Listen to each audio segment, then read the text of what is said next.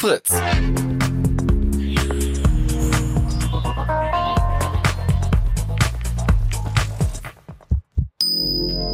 Blue Moon. Die zwei Sprechstunden.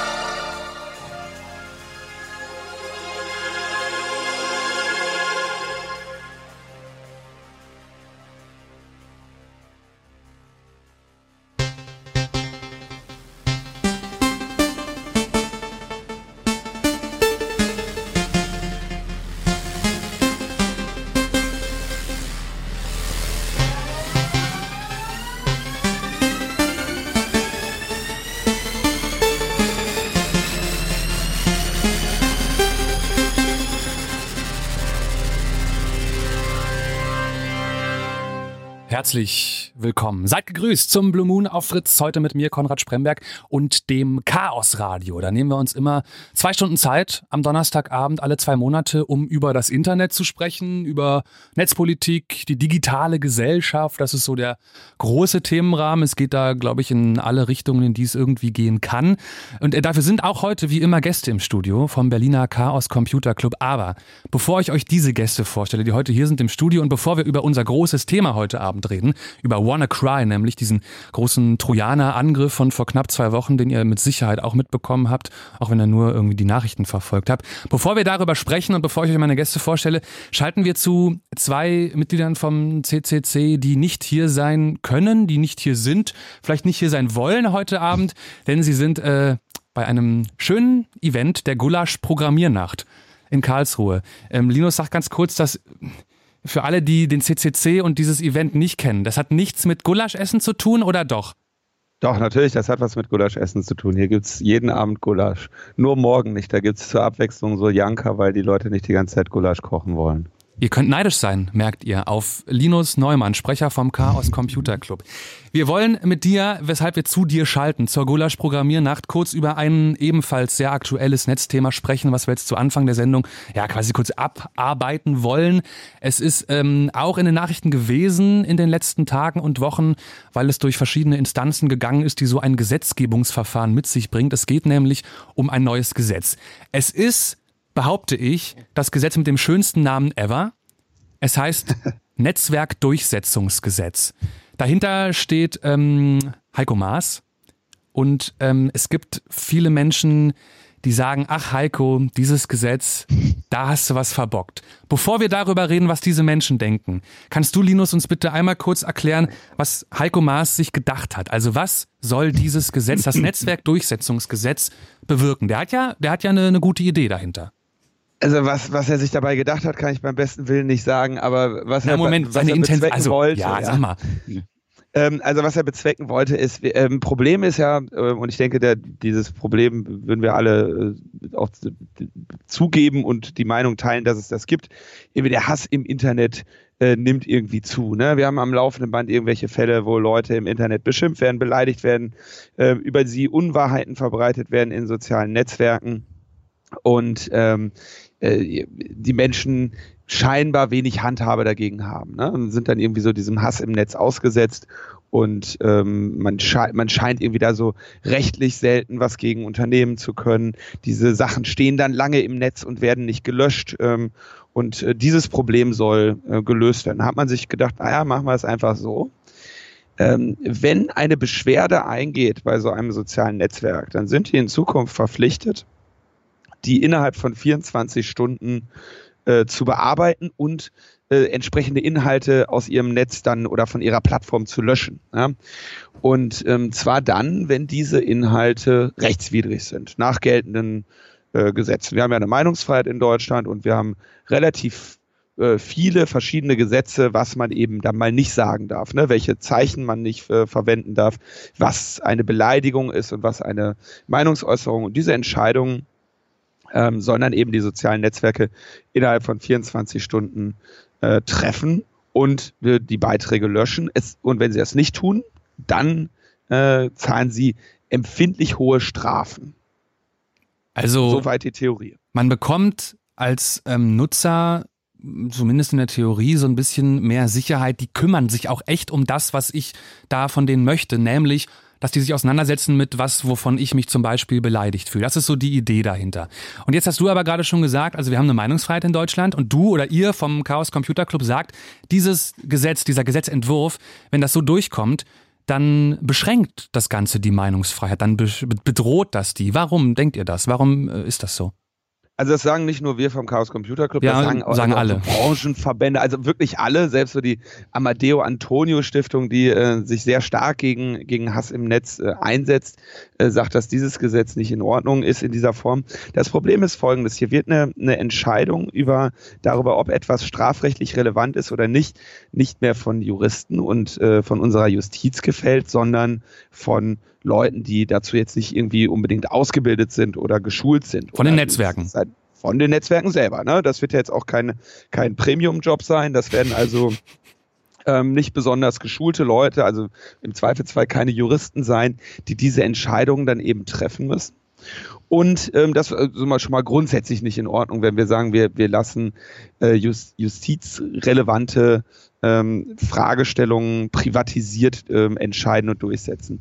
Das weitere Problem ist, dass die Leute, die diese Entscheidung treffen, oder die Unternehmen, die diese Entscheidung ja dann für die Justiz treffen, eine empfindliche Strafe bekommen, wenn sie fälschlicherweise etwas nicht löschen, aber keine Strafe bekommen, wenn sie fälschlicherweise etwas löschen.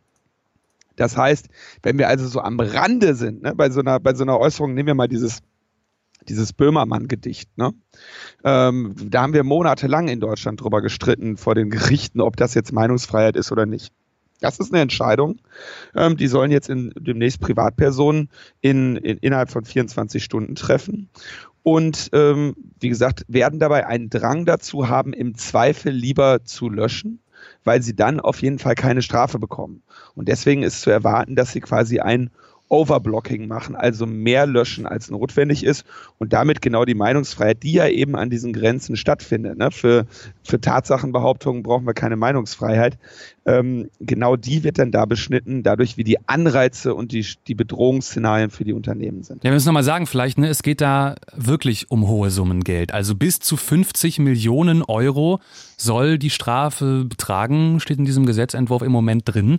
Und ja, da ist irgendwie evident, dass dann die Netzwerke vielleicht eher sagen, bevor wir das Risiko eingehen, ähm, ja, löschen wir vielleicht eher was schneller. Ein anderes Problem habe ich noch gelesen, ist ja auch irgendwie, dass mal angenommen, ich fühle mich jetzt beleidigt von irgendjemandem und das hat äh, Susi361 geschrieben und ich möchte mich gerne beschweren bei Susi361. Stimmt es, dass ich mich laut diesem Gesetzentwurf dann erkundigen kann und das Netzwerk verpflichtet ist, mir zu sagen, wer Susi361 ist, damit ich bei der mal vorbeigehen kann zu Hause? Das ist ein, äh, das ist ein selten berichteter, aber auch ein Fakt, dass man eben vereinfacht und ohne Richtervorbehalt so Feststellungen machen kann, wer also eine Person ist. Das wäre dann irgendwie bei Susi 368 so ein Fall, ne? Ähm, aber das kannst du natürlich auch äh, beliebig weiterspinnen zu irgendwelchen politischen Gegnern, die dir nicht gefallen oder wenn du jetzt in so einem Bewertungsportal bist und äh, da, bewirbt, da bewertet ein Patient einen Arzt negativ, dann könnte der Arzt quasi sich überlegen, wer das ist und überall, wo du solche kostenlosen Auskunftsansprüche hast, ohne dass da ein großartiger äh, juristischer ähm, Störfaktor ist, der das Ganze verlangsamt und prüft, ähm, das äh, öffnet dann immer so Abmahnindustrie Tür und Tor. Ne? Also genau dieses automatisiert mal eben Fragen, Adresse rausfinden, Brief hinschicken. Das ist ja was, was wir auch so bei File-Sharing-Abmahnungen haben, wo im Prinzip Leute ein, ein Perl-Skript und einen Drucker haben äh, und damit eben äh, die ganze Zeit Haushalte jeweils um, um die 1000 Euro erleichtern. Ne? Also auch das willst du echt nicht haben. Also, das Netzwerkdurchsetzungsgesetz. Der Name ist toll, der Rest nicht so. Das sagen sehr viele Menschen, auch Leute, die zur Bundesregierung gehören, der ja auch Heiko Maas angehört und äh, viele Organisationen, Nichtregierungsorganisationen sowieso. Äh, Linus Neumann vom Chaos Computer Club hat äh, kurz zusammengefasst, was so die größten Probleme an dem Ganzen sind. Noch ist es nicht Gesetz, es ist auf dem Weg und es gibt ähm, Menschen, die das gerne schon, vor allem Heiko Maas, gerne schnell durchgepeitscht sehen würden, denn die Sommerpause naht.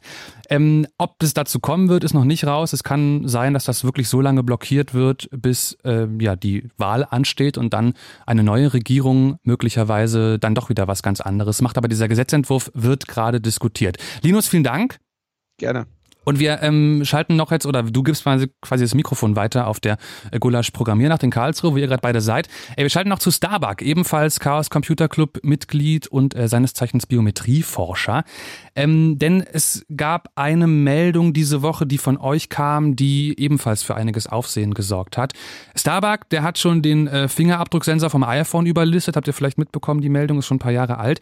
Und diese Woche kam raus, der Iris-Sensor vom Samsung Galaxy S8 auch der ist nicht sicher. Auch dieses biometrische Verfahren, um sich am Handy anzumelden. Also ich mache mein Handy an und die Kamera von meinem Handy scannt meine Iris und sagt, das ist Konrad, der darf jetzt ins Handy rein. Auch dieses biometrische Authentifizierungsverfahren, das ist nicht sicher. Wie hast du es geschafft, Starbuck, dieses Ding zu überlisten? Naja, im einfachsten Fall war es tatsächlich nur ähm, Ausdruck von der Iris. Also jetzt bleiben wir beim Beispiel, das ist dein Telefon. Ja. Ähm, Stelle ich mich halt irgendwie ein paar Meter von dir weg, mache ein Foto von deinem Auge, ähm, druck das aus. Ähm, lustigerweise hatten wir irgendwie die besten Ergebnisse äh, mit einem Samsung-Drucker. Das war so der, der Fun-Effekt dabei. Ähm, und das, das Besondere, ähm, was halt bei, bei den anderen Systemen, die ich bisher vorher irgendwie getestet habe, was halt hier zusätzlich passieren muss, ist, dass man halt auf den Ausdruck noch eine Kontaktlinse rauflegen muss. Also sozusagen, um das, das Auge noch mehr nachzubilden. Aha. Ähm, halt noch diese, diese Krümmung von der Kontaktlinse, ähm, also auf den Ausdruck rauslegen und dann war es tatsächlich nur noch Ausdruck, Kontaktlinse rauflegen, vors Telefon halten und das war es gewesen. Also, also nur, wirklich, äh, nur eine ja. auf Papier gedruckte Iris reicht nicht aus. Da ist die, äh, das Samsung-Telefon schlauer. Aber sobald man dann so tut, als wäre das irgendwie, hätte es diese Rundung, die ein Auge halt hat, indem man eine Kontaktlinse draufpackt, denkt sich das iPhone tatsächlich, äh, das iPhone, das Samsung Galaxy S8-Telefon, ja. denkt sich tatsächlich, das ist der Mensch, dessen Iris ich mir hier eingespeichert habe. Und da hast du tatsächlich, also es ist ja auch irgendwie ein Szenario, was man erstmal herstellen muss, dass jemand ein, Foto hat von einer Iris, was eine ausreichende Auflösung hat. Ähm, du hast dann tatsächlich jemanden fotografiert aus einer Entfernung, wo man das mal eben heimlich tun könnte, von irgendjemandem auf der Straße? Also ich habe ich hab das natürlich irgendwie an meiner Iris erstmal ausprobiert, ja. weil irgendwie ist halt einfacher zum, zum Testen. Ähm, aber wir haben ja auch schon vorher Tests gemacht. Ähm, und bei, bei der Iris, also gerade so diese ähm, Abschätzung, wie weit man weg sein muss, ähm, da gibt es halt so Richtlinien, die sagen, du musst mindestens 70 Pixel ähm, Durchmesser der Iris haben, damit das irgendwie noch gut funktioniert. Mhm. Und dann kannst du dir einfach mal eine ähm, Spiegelreflexkamera und ein, ein, ein Zoom, Zoom-Objektiv daran hängen und dann kannst du halt irgendwie sehen, dass du bei so bis 5, 6 Metern kriegst du da auf jeden Fall irgendwie noch ein Bild, wo die Iris halt 70 Pixel oder mehr ist. Ähm, das heißt, wenn du da fünf Meter weg bist, hast du auf jeden Fall ein sichere, gute Iris, ähm, gutes Iris-Bild, um irgendwie den, den, den Hack durchzuführen. Also, wer ein bisschen Aufwand treibt, kann euer Samsung Galaxy S8 entsperren, nur indem er ein Foto und eine Kontaktlinse benutzt und ihr muss nicht ihr selber sein. Das heißt jetzt, äh, Starbuck, dass wir in der Praxis wieder einen PIN-Code nutzen sollten. Ähm, naja, auch, auch bei PIN-Codes ist ja so, da, da gibt es halt auch die verschiedenen Möglichkeiten rauszufinden, was du gerade eintippst. Ich meine, der, der, einfachste Fall ist, du hast auch eine Kamera und sitzt halt fünf Meter weiter und guckst. Ja, und was mache ich dann? Was ist denn sicher?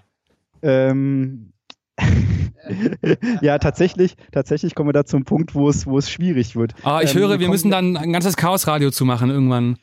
Also Ko Kombination ist natürlich immer gut, also weil dann, dann, muss man halt mehrere Sachen überwinden, was halt irgendwie den Aufwand höher ja. macht. Ähm, und ansonsten, also ähm, Passworte sind halt schon okay. Du musst halt dann wirklich aufpassen, ähm, wo du sie eintippst oder dass mhm. irgendwie keiner zuckelt beim, beim Eintippen. Also die ganze Biometrie-Sache, da wird es halt schon schwieriger, weil halt biometrische Merkmale hinterlässt man erstens überall. Das heißt, irgendwie, da ist auch irgendwie, also Iris muss mal halt ein Foto machen oder nimmt sich halt ein Foto von, von deiner Facebook-Page im, im, im, einfachsten Fall. Oh äh, äh, Fingerabdrücke klaut man dir halt irgendwie die, die, die Bierflasche, die du gerade irgendwie in der Hand hattest. Ähm, von daher ist Biometrie halt schwierig, solange äh, man die Merkmale nachmachen kann. Und das ist bei den meisten Systemen derzeit wirklich noch mit relativ geringem Aufwand möglich. Sagt Biometrieforscher Starbuck, Mitglied vom Chaos Computer Club. Auch dir vielen Dank. Bitte, bitte. Wir haben über nicht so schöne Sachen geredet jetzt ähm, bisher in der Sendung und ich fürchte, es geht nicht so schön weiter. Also, äh, Grüße nochmal zur Gulasch-Programmiernacht nach Karlsruhe. Viel Spaß Grüße euch. nach Berlin. Ciao. Ciao, ciao. Und jetzt legen wir quasi los mit dem regulären Chaos-Radio, mit dem, was hier im Fritz-Studio passiert. Äh, ich darf euch zuallererst meine Gäste vorstellen. Vom Chaos Computer Club in Berlin sind heute Abend zu Gast.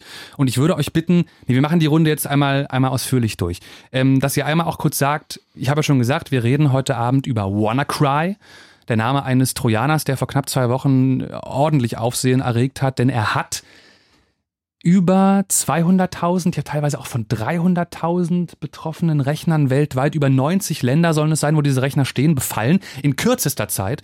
Also ein ähm, Trojaner-Angriff von einem Ausmaß, was man sich bis dahin kaum vorstellen konnte oder was zumindest noch nicht so passiert ist. Und ähm, darüber rede ich mit drei Menschen und ich würde dich bitten, Danimo, der ähm, zu meiner Linken steht, einmal kurz, nachdem du Hallo gesagt hast, zu sagen, warum du heute da bist, warum du mit mir, mit uns über WannaCry sprichst. So, guten Abend erstmal. Hallo. Ähm, ich bin hier, weil ich das Thema angeleiert habe, denn wir finden, da äh, gibt es ganz toll Gesprächsbedarf. Ich selber habe das ähm, äh, habe hab diesen Trojaner eigentlich auch nur verfolgt, weil er auf einmal da war. Ich selber bin Administrator von verschiedenen Systemen, die es Gott sei Dank allesamt nicht getroffen hat. Aber da es dann so stark ähm, überall anders aufgetreten ist, habe ich mal angefangen, mir so ein bisschen anzugucken, ähm, quasi was jenseits der ähm, der Medien denn sich hinter diesem Phänomen verbirgt, ob das jetzt irgendwie anders ist als andere Kryptotrojaner und ähm, bin auf der Ebene quasi darauf hängen geblieben so, solche Worte wie Kryptotrojaner erklären wir gleich noch. Das erklären wir gleich sag noch. noch. Sag noch kurz, dass, das ist, es, ja. dass es deine Systeme nicht erwischt hat. Lag das daran, dass du sehr gut vorbereitet warst oder war es einfach Zufall? Ähm, das war schon so, dass äh, unsere Systeme einfach gepatcht waren. Ah, also wir hatten alle Updates drauf und wir hatten tatsächlich auch aktuelle Windows-Versionen. Das ist ein Luxus, dass man, den man sich allerdings, werden wir gleich auch noch besprechen, leider nicht unbedingt immer leisten kann. Genau, also wie es passieren kann, dass das Ding bei euch zu Hause auf dem Rechner landet, was hoffentlich nicht passiert ist. Ich hoffe, wenn jemand tatsächlich so ein Ding bei sich hatte, ruft voll gerne an unter 0331 70 97 110 und erzählt davon. Ich hoffe erstmal, es hat von euch hoffentlich keinen erwischt. Wir machen weiter in der Runde. Zuerst, Peter ist da. Grüß dich. Hallo, guten Abend. Warum bist du bei uns? Was verbindet dich mit WannaCry? Ja, so ähnlich wie bei Danimo habe ich äh, von diesem Trojaner viel, viel äh, gehört, gesehen und ähm, fand den auch interessant. Ich habe selber keine Windows-Systeme und bin äh, deswegen auch nicht betroffen. Aber ähm, ich finde den interessant, auf jeden Fall. Jetzt müssen wir dazu sagen, diese beiden Menschen, die sagen, sie sind hier, weil sie den Trojaner interessant finden, das ist was anderes, als wenn ich sage, ich finde den Trojaner interessant. Wenn ich das sage, dann finde ich ihn interessant und klick mich mal durch. Das hier sind Menschen, die kennen sich halt aus. Und äh, die können deswegen gleich sehr schön erklären, was da alles hintersteckt. Der dritte im Bunde ist Alex. Ja, hallo. Alex, warum bist du hier? Ja, ich äh, beschäftige mich halt auch sehr gerne mit Malware, sowohl in meiner Freizeit als eben auch dann beruflich. Ähm, mich hat es glücklicherweise auch nicht erwischt. Gut. Ähm, das heißt, äh, da waren wir drei hier bestens vorbereitet. Sehr gut. Ähm, ich würde gerne ganz tief unten anfangen. Also mal richtig die Basics klären. Es fängt für mich schon an bei diesem Wort Trojaner. Es kennen ja irgendwie alle, weil es ist immer mal in Nachrichten, es gibt immer mal irgendwelche Angriffe. Es gibt den Staatstrojaner zum Beispiel, bei denen ja auch immer mal geredet wird. Es gibt irgendwelche Softwares, die böse sind und die nennt man Trojaner. Oder was ist ein Trojaner? Gut, ähm, man kann halt allgemein Malware in verschiedene Kategorien klassifizieren. Okay, warte, warte. Malware ist? Das ist allgemein Software, die jetzt Sachen tut, die als malicious, also bösartig klassifiziert wird. Also die du nicht haben willst. Genau. Also Malware ist die große Familie von Softwares, die ich nicht möchte. Genau, richtig. Gut. Und Trojaner ist ein Mitglied der Familie. Ja, Trojaner ist auch äh, so ein bisschen unscharfes Wort. Das sagt man eigentlich zu sehr viel Software, die irgendwie etwas auf einem Computersystem tut, was es da eigentlich nicht tun soll direkt. Also in, bleibt, es bleibt eigentlich in diesem, in diesem klassischen Bild des trojanischen Pferdes, ja, wo, sich etwas, drin, passt, wo ja? sich etwas drin versteckt. Okay. Aber was dann passiert, äh, was die Motivation ist, also beim, beim, äh, beim klassischen Trojaner ist ja klar, da mhm. war das äh, ein Heer, Mhm. Und dahinter äh, stand nichts anderes als eine Stadt zu erobern. Ja. Aber die Motivation bei einem Trojaner äh, auf, auf einem Rechner, was der tut, was der versteckt und wer da aus welchen Motivationen was tut, ist sehr unterschiedlich. Und auch die Schäden, die, der an, äh, die so ein Trojaner anrichten kann, ist unterschiedlich. Das, kann, das fängt an bei ähm, tut einfach Sachen, ohne dass du es je bemerkst, kann aber auch bis zu solchen sehr offensichtlichen Sachen wie WannaCry gehen, wo deine Festplatte verschlüsselt wird. Genau, das ist ja noch ein Sonderfall. Genau. Aber lass mich kurz noch einmal äh, fürs Verständnis, Trojaner, wenn ich das höre, dann äh, gehe ich richtig, wenn ich mir vorstelle, es ist eine Software, die sich auf meinen Rechner schleicht, um etwas zu tun, was sie nicht vorgibt zu tun, aber dann tut und das ist meistens böse. Genau. Okay, so, und jetzt hast du gerade schon gesagt, was der WannaCry-Trojaner gemacht hat, das war was Spezielles. Du hast vorhin schon das Wort Krypto-Trojaner benutzt. Was hat der getan? Ähm, der hat sich tatsächlich noch nicht mal als erster, es gab da ähm, auch schon andere Trojaner, die sich da hervorgetan haben, aber der fällt in diese Familie von diesen sogenannten Kryptotrojanern. Kryptotrojaner bedeutet nichts anderes als Krypto kennen wir vielleicht von Krypto Messenger, das heißt, damit verbinden wir die Hoffnung, dass wir verschlüsselt sicher kommunizieren können, das kann ja. keiner entschlüsseln und ähm, Ähnlich funktioniert auch so ein Trojaner. Äh, der fängt nämlich an, die Dateien auf der Festplatte zu verschlüsseln. Äh, nur, dass er mir den Schlüssel nicht da lässt. Und hm. das bedeutet, wenn ich dann anschließend daran will, dann äh, werde ich von einem freundlichen Fenster auf dem Bildschirm aufgeklärt. Äh, schicken Sie doch bitte Bezahlung so und so auf diesem, diesem Wege äh, dort und dorthin. Und dann erhalten Sie den Schlüssel, mit dem Sie wieder an Ihre Daten rankommen, ähm, die Sie im Zweifelsfall nicht gebackupt haben. Wenn ihr das Wort Ransomware mal gehört habt, das ist genau das. Also ein genau, anderer, Ransom, Erpressung. Anderer Begriff für ja. diese Kryptotrojaner lief dann in dem Fall so, glaube ich. Ähm, es, also, ich möchte kurz anmerken, diese Hacker haben einiges geschafft. Sie haben haufenweise Rechner infiziert. Was sie nicht können, ist Ästhetik.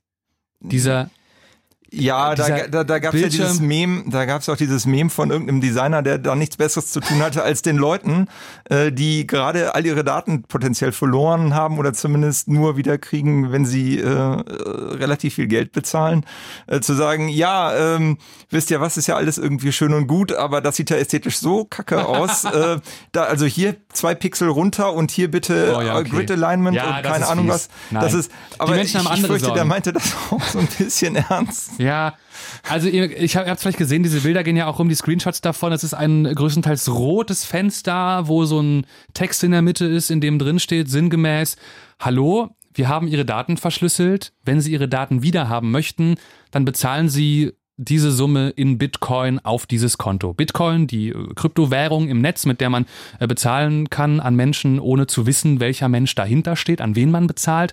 Also ein relativ ähm, sicherer Weg auch für so Hacker, sich bezahlen zu lassen. Und ähm, ja, dann waren quasi die Gelackmeierten die Kunden von diesen Hackern. Ich glaube, so wurden sie auch genannt teilweise, ne? Naja, also die Hacker verstehen sich tatsächlich auch als Leute, die, also diese, sagen wir, diese, diese, äh, die, die Leute, die sind Koreaner, die, die Erpresser. Letztendlich muss ja. man sagen, Erpresser. Das sind auch professionelle Banden. Ja. Ähm, und äh, die verstehen sich, also sind halt mafiöse Strukturen. Und äh, die verstehen sich auch tatsächlich so, dass sie äh, Kundenservice anbieten. Äh, wenn jemand sagt, ich kriege das hier nicht auf die Kette, ähm, erklär doch mal, äh, dann leisten die also auch durchaus Kundenservice. Es ist ja in deren, es ist ja sogar in deren Interesse, ähm, äh, dass, dass das Geld bei ihnen ankommt. Und jemand, der nicht zahlt, weil er irgendwann aufgibt und sagt, vielleicht so wichtig waren die Daten vielleicht doch nicht. Ja. Ähm, also die tun tatsächlich gut daran, äh, das zu machen. Und was auch aufgefallen ist, im, also es ist mir persönlich aufgefallen ist bei WannaCry, es war einer der äh, ersten, äh, die ich gesehen habe, die mit größtenteils wirklich, wirklich guten Übersetzungen kam. Also, ah. das, also zumindest die deutsche Variante war definitiv nicht nur ein Google Translate. Ist denn, also es haben dann einige Menschen Geld überwiesen, ne? Ist klar, wie viel das waren? Ähm, ich habe die Zahl 40.000 US-Dollar gesehen. Genau, also so viele was, sind überwiesen worden. Genau, also, also du hast ja gesagt, es ist relativ sicher, aber es ist eben nur Pseudonym. Das heißt, man weiß nicht, wer dahinter steht, ja. aber man kann, das ist ja gerade die Stärke von Bitcoin, sogar sehr genau nachverfolgen, welche Transaktionen in welcher Höhe passieren in diesem äh, Netzwerk. Das ist also tatsächlich äh, ein Netzwerk von Transaktionen, das in einem ewigen Logbuch steht und nachvollziehbar ist. Ja, und zwar in einem öffentlichen Logbuch. Und zwar öffentlich. Und das bedeutet, man kann also sehen, an welche sogenannten Wallets, so nennt sich das äh, Geldbörsen, ähm, da dann Geld überwiesen wurde. Und man konnte also verfolgen, wie erfolgreich oder eben auch nicht das war. Und also mit 40.000 muss man sagen, war es vergleichsweise wenig erfolgreich. Ja, dabei. vor allem dafür, wie viele Rechner infiziert waren. Ne? Genau, aber es gab, wie, es war halt auch nicht die erste Attacke und ich glaube, die Leute unter Umständen beginnen sie zu lernen, sodass das, was verloren gegangen ist, im Zweifelsfall nicht so wichtig war. Ja, genau. Also was zu tun ist, wenn sowas passiert, welche Chance es gibt, die Daten zurückzubekommen. Mhm. Lass uns darüber vielleicht später noch sprechen. Mhm. Aber ist euch ein Fall bekannt, wo es geklappt hat? Also gibt es, äh, ist irgendein Fall offiziell geworden, wo jemand bezahlt hat an die Macher von WannaCry und tatsächlich die Daten zurückbekommen hat? Im Fall von WannaCry? Ich nicht, aber okay. bei anderen Trojanern habe ich äh, ja. glaubhafte Geschichten ähm, wo es dann tatsächlich hieß, ich brauche diese Daten wieder. Aber WannaCry tatsächlich nicht. Ich nicht, nein. Das da heißt, ist tatsächlich bisher sehr wenig äh, öffentlich bekannt geworden, ob da jetzt Leute bezahlt haben. Ähm, da gibt's gerade auch noch Diskussionen, wie gut denn der Kundensupport in diesem Fall überhaupt ist. Ähm, also da scheint äh, der Branchenstandard eher nicht eingehalten worden zu sein. Okay, also 40.000 US-Dollar sind geflossen und wahrscheinlich sind sie komplett umsonst geflossen von Menschen, die verzweifelt gedacht haben, oh Mann, ich habe kein Backup und ich brauche dringend meine Daten zurück. Wie das alles vonstatten gehen konnte, wie es funktioniert hat, dass dieser Trojaner auf irgendwelchen haufenweise Rechnern landen konnte, wer das angestellt hat, das klären wir gleich. Wir machen äh, kurz vorher Nachrichten. Hier ist das Chaos Radio im Blue Moon auf Fritz. Eine der erfolgreichsten Rockbands der Welt. Eine Band mit Hang zum Rap. Und eine Band mit Hang zum poppigen Pop. Wenn ihr jetzt denkt, das wären drei verschiedene Bands. Fritz präsentiert Linkin Park. Live in Berlin. Montag, 12.06. Linkin Park. Live in der Benz Arena. Ihr einziges Solokonzert in Deutschland. Solange es noch Karten gibt, gibt's Karten überall, wo es Karten gibt. Und wenn ihr Tickets dafür gewinnen wollt, einfach gut Fritz hören. Linkin Park live in Berlin. Präsentiert von Fritz. Und das hört man. Halb elf haben wir's. Fritz Nachrichten. Von und mit Merlin Schulz. Die Menschen sollen sich gegen Fremdenhass und Nationalismus einsetzen. Das hat der ehemalige US-Präsident Obama beim Evangelischen Kirchentag in Berlin gesagt. Bei einer Diskussionsrunde am Brandenburger Tor, an der auch Bundeskanzlerin Merkel teilnahm, sagte er, man müsse sich hinter demokratische Werte stellen und gegen die eintreten, die diese Werte zurückdrängen wollten. Merkel sagte, die deutsche Asylpolitik müsse sich auf die Menschen in der Welt konzentrieren, die dringend Hilfe brauchen. Der von US-Präsident Trump angeordnete Einreisestopp für Menschen aus sechs muslimischen Ländern bleibt weiter verboten. Das hat ein Berufungsgericht im US-Bundesstaat Virginia entschieden, wie heute bekannt wurde. Damit bestätigte das Berufungsgericht ein erstes Urteil aus dem Bundesstaat Maryland. Das Weiße Haus hatte den Einreisestopp mit der nationalen Sicherheit begründet, daran zweifelten die Richter. US-Präsident Trump war bereits mit einem ersten Einreisestopp gescheitert, darin ging es noch um sieben muslimische Länder. Der frühere griechische Ministerpräsident Papademos ist durch eine Explosion verletzt worden. Nach Angaben der Polizei explodierte ein Sprengsatz im Auto versteckt in einem Briefumschlag. Papademos und auch sein Fahrer werden im Krankenhaus behandelt, sie schweben aber nicht in Lebensgefahr. Papademos war 2011 und 2012 Regierungschef in Griechenland. Sport. In der Relegation für die erste Fußball-Bundesliga hat Wolfsburg das Hinspiel gegen Braunschweig gewonnen. Die Partie endete 1 zu 0. Das Rückspiel findet am Montag in Braunschweig statt. Dann entscheidet sich, ob in der nächsten Saison Wolfsburg oder Braunschweig in der ersten Liga spielt. Das Wetter. Mit den aktuellen Temperaturen Berlin-Marzahn 15 Grad, Charlottenburg 16 Grad, Prenzlau 13 Grad, Forst 14 Grad, Falkensee und Brück 16 Grad. Bis in die Nacht bleibt es trocken und teils bewölkt. In der Nacht sinkt das Thermometer bis auf 7 Grad. Der Freitag startet bewölkt, es bleibt aber meist trocken. Im Laufe des Tages lässt sich dann auch die Sonne blicken bei Höchstwerten von 22 Grad in Berlin und 24 Grad in Brandenburg. Verkehr. Stadtverkehr Berlin. In Tiergarten und Mitte gibt es wegen des Kirchentags noch bis in die Nacht zahlreiche Sperrungen zwischen Siegessäule und Gendarmenmarkt. Umfahrt diesen Bereich bitte weiträumig oder nutzt öffentliche Verkehrsmittel. Es fahren zusätzliche U- und S-Bahnen. Der 100er Bus fährt bis Betriebsschluss in diesem Abschnitt nicht. Auch die Buslinie TXL zum Flughafen Tegel ist zwischen Alexanderplatz und Hauptbahnhof unterbrochen. Allen unterwegs eine gute Fahrt. Dankeschön. Fritz ist eine Produktion des RBB. Und wenn ihr einen ganz bestimmten Song aus der Fritz Playlist sucht, dann seht sie euch doch einfach an. Die Playlist auf fritz.de. Und das Auge hört mit, Mann. Fritz.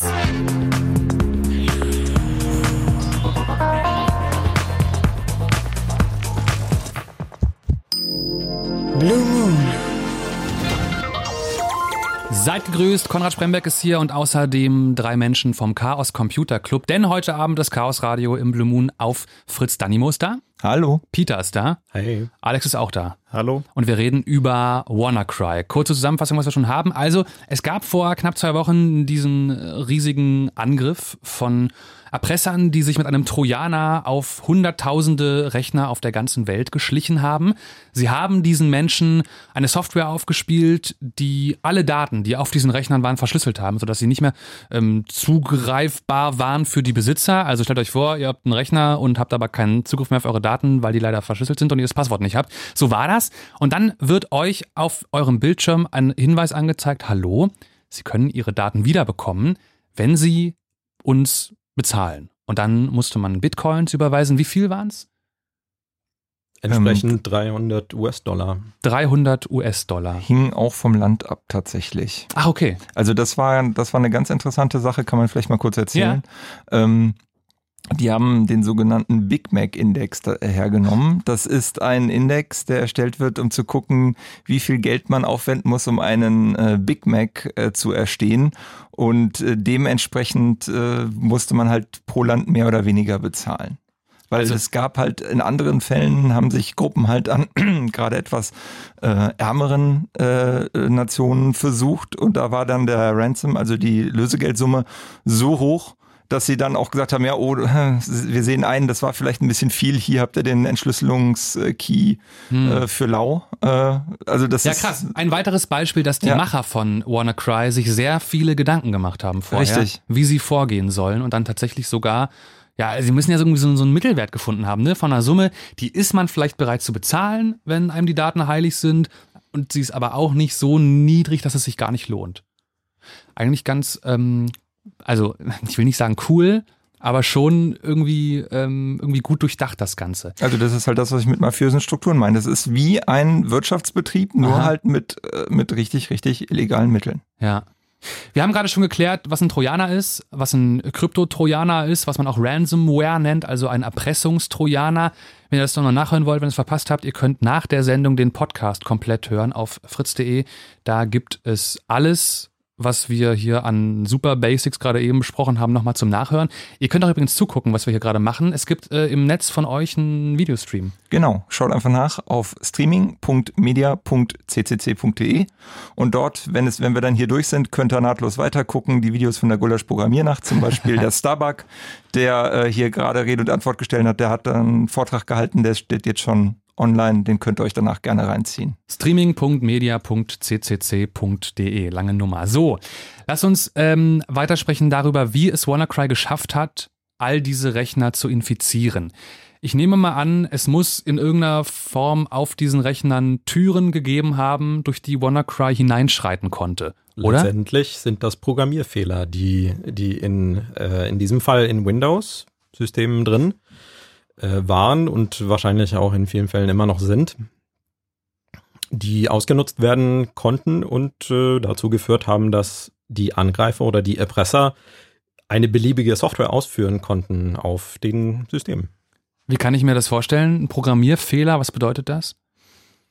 Das bedeutet, dass der Entwickler, äh, also einer oder äh, einer oder viele Programmierer bei, bei Microsoft, die haben ähm, sich etwas ausgedacht, und haben versucht, das auch genauso zu implementieren, zu programmieren, wie sie sich das ausgedacht haben, aber die haben da etwas übersehen an einer Ecke oder vielleicht an mehreren. Und äh, wenn man als Programmierer eben Fälle übersieht, führt das zu unerwartete oder un, unerwünschte äh,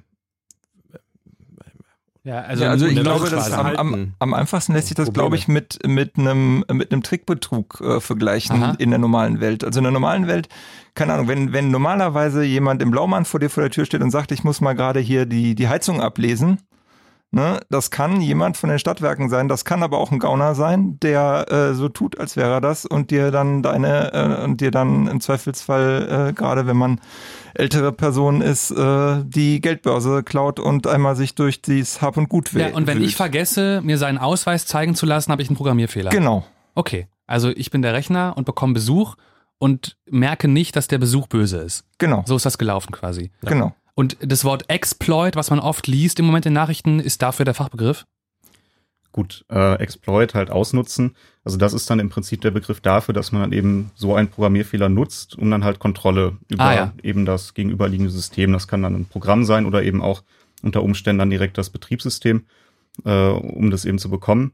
Und äh, das war in diesem Fall dann tatsächlich auch äh, das Besondere an diesem WannaCry, dass eben äh, nicht über die typischen Verbreitungswege von eben Malware, also E-Mail äh, größtenteils. Ähm, also oft läuft so, ich bekomme eine Mail, da ist genau. ein Anhang drin, ich klicke drauf, weil ich denke, der ist vertrauenswürdig oder weil ich einfach nicht denke und genau. darüber kann die Software meinen Computer befallen. Genau. Okay. Wenn es eine gut gemachte Ransomware ist, dann gibt es vielleicht noch irgendeinen Visual Basic, irgendein Skript, was, was mitkommt oder irgendein kleines Tool, was dann vielleicht nochmal das Adressbuch liest und äh, an alle Kontakte in der eigenen Kontaktliste weiter verschickt oder so. Das heißt, es gibt unter Umständen schon so einen Selbstverbreitungsmechanismus, aber typischerweise eher selten über wirklich Exploits. Hm. Wer war das? Wer hat WannaCry gemacht und verteilt? Kann man nicht sagen. Ah. Das ist sehr, sehr schwierig. Also es haben, es haben verschiedene ähm, Antivirenhersteller, das sind ja die, die neben Software verkaufen, sich auch in der Analyse von komplexeren äh, Angriffsszenarien versuchen. Äh, die haben äh, eine Attributierung versucht, also die haben versucht, äh, jemandem das zuzuschreiben aufgrund von Verhaltensweisen und ähm, die, ich glaube, die aktuelle Theorie, die gerade immer noch durch die, äh, durch die Netze und durch die Medien geistert ist, dass es angeblich äh, die äh, Nordkoreaner waren, ähm, also zumindest auftragsmäßig jemanden bezahlt haben, also eine Gruppe, die das dann macht. Also nordkoreanische mit der Regierung verbundene Leute? Genau, also ah, nein, es, es, es kann auch einfach im Auftrag gewesen sein. Okay. also man, man, man äh, äh, hat sich da versucht, auf, auf Muster, auf gewisse Software, die eingesetzt wurde, die auch in anderen Fällen eingesetzt mhm. wird von derselben Gruppe, wo man damals auch der Meinung war, das müsste im Auftrag von Nordkorea gewesen sein. Und das ist, du hörst ja schon ziemlich viel müsste, könnte, sollte. Ja. Und es gibt ja auch viel absichtlich Falschattributierung, dass man sich irgendwie von einer anderen Gruppe äh, Software, die, die äh, Software, die die übrig gelassen haben bei einem Angriff extra nimmt oder sich so, so, so gebiert, genau, und die nachmacht, eben damit es so aussieht, als wäre es jemand anders gewesen. Attributierung ist de facto nicht möglich. Und äh, ganz ehrlich, wenn du mich fragst, das kann genauso gut wieder eine 0815 Mafia-Bande gewesen sein, die einfach äh, Kohle abgreifen wollte. Und in, ein bisschen in IT investiert haben, um da. Genau. Aber krass, weil es ist ja was Neues. Also es gab ja das in diesem Umfang noch nicht bisher. Und naja, ich bin ja der Meinung, das gab es halt schon. Der, der einzige wirkliche Unterschied ist ja, es musste niemand eine E-Mail anklicken. Ja, genau, lass uns noch mal kurz darüber sprechen. Also ihr habt gesagt, es war in dem Fall nicht, gar nicht, nur zum Teil diese E-Mail-Nummer, es ging vor allem auf anderem Wege, gar nicht. Wie ging es dann? Das äh, war eben einer dieser vorhin erläuterten Bugs, also eben in diesem Fall besonders schlimm, direkt im Betriebssystem selber in Windows. In einer der wirklich Kernkomponenten gab es eben einen Programmierfehler, den man eben äh, ausnutzen kann, um remote, also ohne direkten Zugriff auf das System zu haben, sondern rein über das Netzwerk, über das Internet, eben äh, konnte man diese Schwachstelle ausnutzen, um eben Code auf dem anderen System auszuführen. Und äh, dieser Bug mit dem dazugehörigen Exploit also dem Tool, um das dann wirklich auszunutzen, ähm, wurde dann eben benutzt oder wird benutzt, um äh, WannaCry auf Systeme zu bringen. Aber wie kommt WannaCry von einem System zum anderen? Äh, Im Wesentlichen, wenn ich mich jetzt als Person in einem Unternehmen infiziere, Aha. dann äh, schaut dieser Kryptotrojaner in lokalen Netzen nach anderen Systemen, die eben äh, dieses verwundbare, diese verwundbare Windows-Komponente haben und äh, verbreiten sich eben dann über diesen Weg. Ähm, zusätzlich gibt es noch einen zweiten Verbreitungsmechanismus. Das ist ähm, im Wesentlichen so ein Remote Desktop äh. Also wenn ich jetzt hingehe, mich über so diese Remote-Wartungsfunktion in Windows bei RDP halt auf ein anderes System einlogge, dann ähm, kann diese Malware das mit ganz normalen Windows-Bordmitteln nutzen, um diesen quasi offenen Kanal äh, zu nutzen, um sich darüber dann auch weiter zu verbreiten. Also wenn zum Beispiel ihr von eurer Firma oder was auch immer so eine, so eine Zuhausewartung bekommt, dass irgendein Admin sich in euren, euren Rechner reinschleicht, aber erwünscht reinschleicht und dann da Sachen machen kann, das ist ein Weg, über den auch der Trojaner eingespielt wurde. Genau, das ist halt eine übliche Funktion, um halt äh, jetzt zum Beispiel in einem größeren Netzwerk dann einzelne Server zu warten, dass man sich dann eben darauf einloggt und da dann eben was auch immer man gerade tun möchte, tut. Und äh, wenn ich jetzt auf meinem Administrationsrechner, ähm, im, im schlimmsten Fall jetzt meinen äh, Administrationslaptop, selber schon diese Ransomware hab und die jetzt an diesem Punkt dann schaut, okay, was habe ich denn gerade für offene Verbindung, dann geht die eben hin und verbreitet sich selber über diese offenen Kanäle auf die aber, anderen Rechner. Aber du hast gerade gesagt, es muss sich erstmal jemand in der Firma, in dem Netzwerk infizieren, um dann die anderen zu infizieren. Wie kommt der Virus denn zu diesem ersten Menschen? Genau, dieser initiale Verbreitungsweg, also wie das wirklich dann angefangen hat, ähm, da deutet gerade eigentlich alles darauf hin, dass Leute äh, ungepatchte Systeme, die also verwundbar gegen diesen Exploit, der da eben benutzt wird, äh, sind, äh, frei im Internet haben. Also ohne Firewall mhm. und ähm, mit einer öffentlichen IP, sodass die eben direkt erreichbar sind. Und zwar ausreichend viele, dass da so viele Rechner auf der ganzen Welt infiziert werden konnten, von denen aus dann wieder andere infiziert werden konnten. Und deswegen hat sich dieser Trojaner so unfassbar schnell verbreiten können. Genau. Genau, und da haben sie halt die, ähm, also letztendlich war auch diese Erkenntnis, dass es relativ viele Rechner gibt, äh, die im Internet stehen und äh, diesen sogenannten Port, also diesen, diesen Service quasi anbieten oder dort horchen Richtung Internet. Das war tatsächlich auch schon länger bekannt, da wurde auch vorgewarnt. Und zwar in dem Moment, als die Lücke veröffentlicht wurde, die dann letztendlich auch WannaCry ausgenutzt hat. Da kommen wir, kommen wir gleich noch drauf. Aber da wurde halt schon gesagt, oh, das ist aber schwierig, weil ähm, das betrifft ja super viele Systeme. Und ähm, also es war ein bekannter Fakt, aber offensichtlich haben mehrere Tage lang die Verantwortlichen trotzdem nicht reagiert. Möglicherweise, weil ihnen gar nicht klar war, äh, dass ihre Systeme das betrifft. Also manchen war es klar. Ich denke, ihr habt vielleicht mitbekommen, die Deutsche Bahn ist Opfer geworden. Da waren Anzeigetafeln kaputt, teilweise auch Fahrkartenautomaten. Es waren Autofabriken betroffen. Es war in Großbritannien, da waren mehrere Krankenhäuser wirklich schwer betroffen, die da lebenswichtige Operationen verschieben mussten. Also halt wirklich ein, ein Ausmaß, wo es wo es gefährlich geworden ist. Und das meinte ich vorhin so ein bisschen mit, das gab es bisher nicht, zumindest mir nicht in Erinnerung, dass es schon mal in diesem Ausmaß eine ähm, erfolgreiche Verbreitung von so einem Kryptotrojaner gab. Das mag aber auch ein bisschen an der Sichtbarkeit liegen. Wenn okay. du jetzt so ein, wenn du jetzt so einen, einen Bahnkartenautomaten ja. oder gerade so Anzeigen, die ja wirklich im Bahnhof dann mehrfach angezeigt werden, wenn du das dann siehst, dann ist das halt viel präsenter, als wenn das nur ein paar arme Seelen in einem Krankenhaus trifft. Also Krankenhäuser sind auch schon vorher angegriffen worden. Äh, dort äh, scheint es aber wirklich dieses National Healthcare System, also die Infrastruktur dahinter betroffen zu haben, was es jetzt dann noch mal ein bisschen speziell schwierig gemacht hat, eben weil dieser Trojaner so schön springen kann und ja. nicht nur auch darauf sich verlassen muss, dass einzelne Arbeitsplätze angegriffen werden, durch, weil irgendjemand halt in die, äh, auf so eine E-Mail geklickt hat. Dann hast du ja maximal ein System verloren. Ja. Ich habe dann Anfang letzte Woche von einigen Menschen gelesen, die sich Sorgen gemacht haben, oder auch schon am Wochenende, dass das nur der Anfang ist, dass der Code von diesem Trojaner, der dann im Netz irgendwie stand, benutzt wird von irgendwelchen Trittbrettfahrern, die diesen gleichen Angriff nochmal versuchen. Und das ist aber nicht passiert, oder?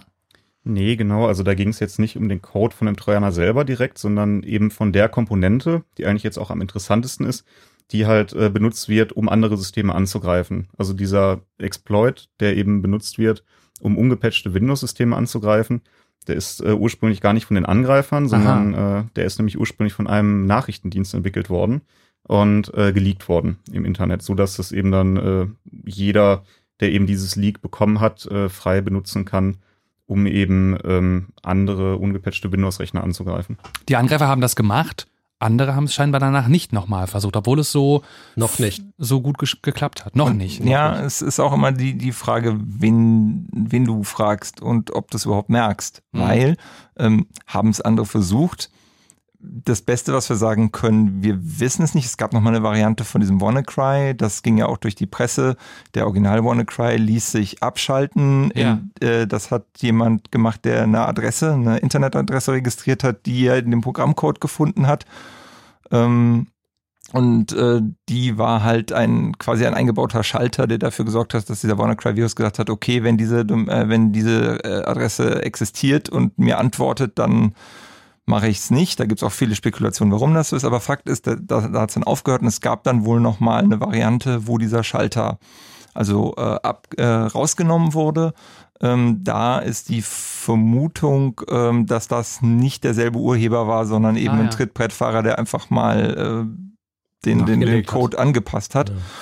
Und eine zweite Komponente, die fand ich recht interessant, war, es gibt äh, Sicherheitsforscher, die davon ausgehen und auch Beweise dafür haben, dass es äh, Gruppen gab, die vor WannaCry diesen Bug äh, ausgenutzt haben, in dem Moment, als äh, diese, diese NSA-Lücke, das war damals der, der Geheimdienst, der das äh, verloren hat, als sie rauskam, ähm, dort ähm, schon in Rechner eingestiegen sind, ähm, aber halt nicht so auffällig. Deren Ziele waren halt anders. Deren Ziele war jetzt nicht Erpressung, sondern halt Ausforschen von Unternehmen. Und das ist ja eine genau andere Zielsetzung. Da will ich eben nicht auffallen. Da will ich nicht eine fette Maske aufploppen lassen mit ähm, hier, äh, ich bin wir da. Wir waren da, ja. Genau, wir waren da, sondern die gehen sogar so weit, dass die gar nichts auf dem System installieren. Die bleiben nur im Arbeitsspeicher.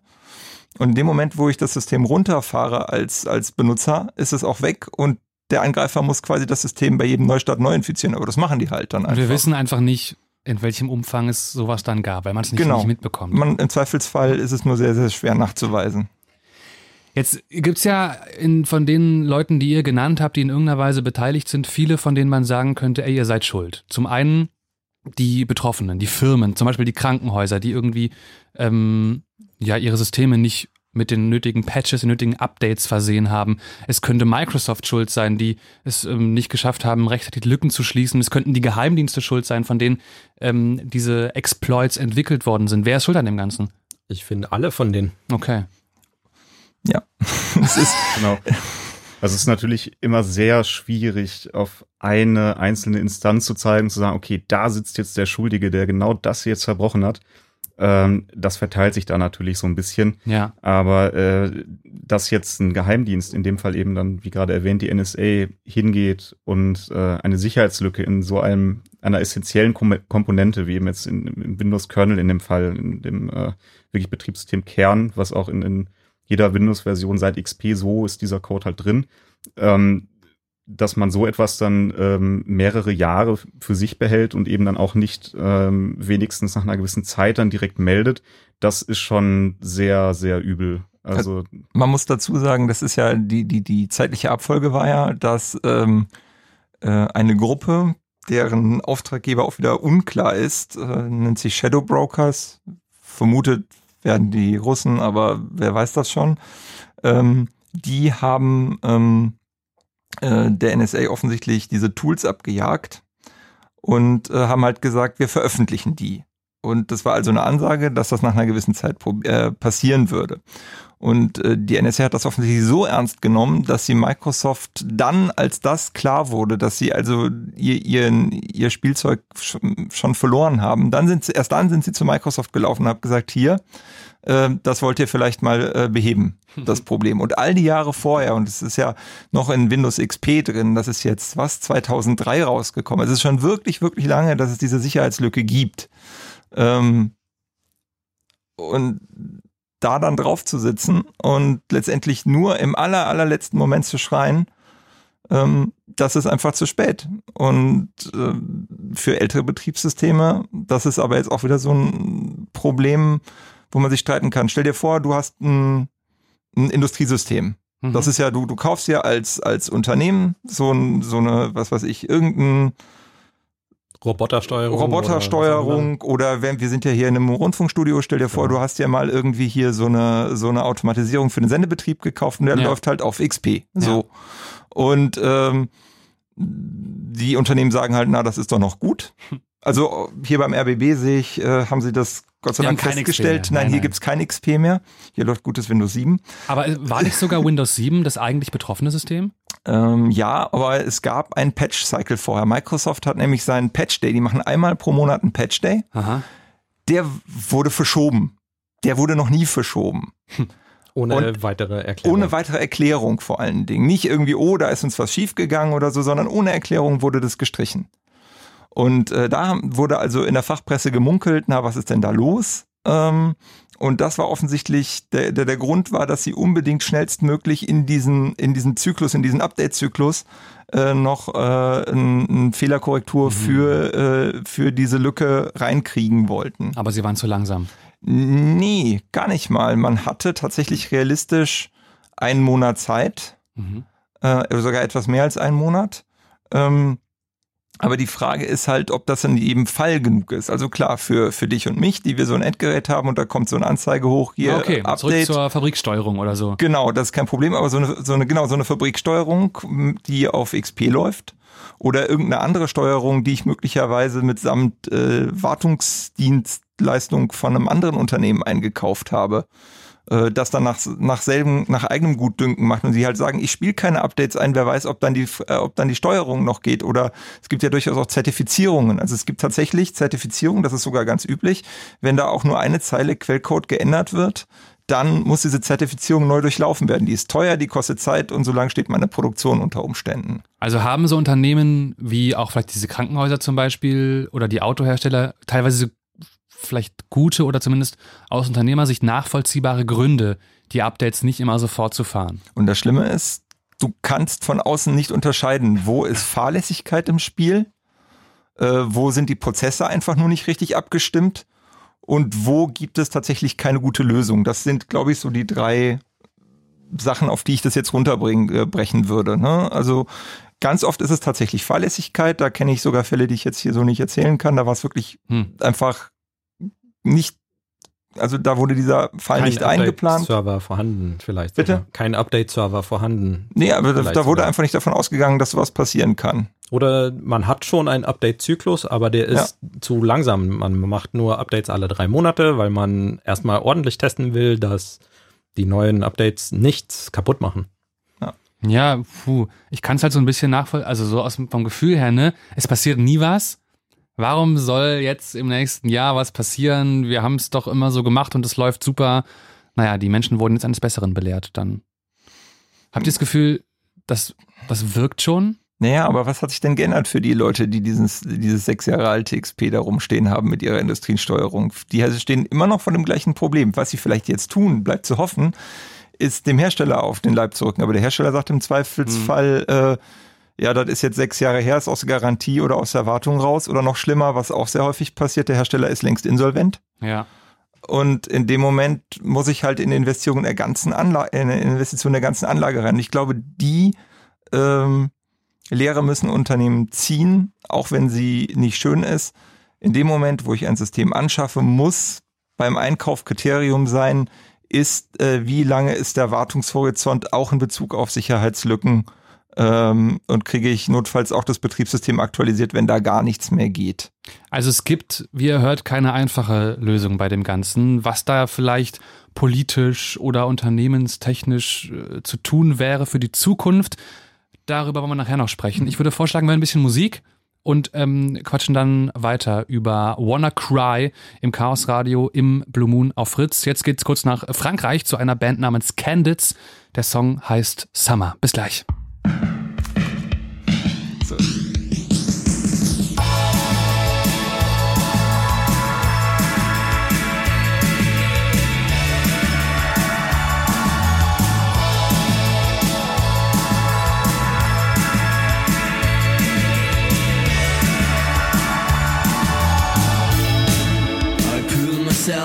drown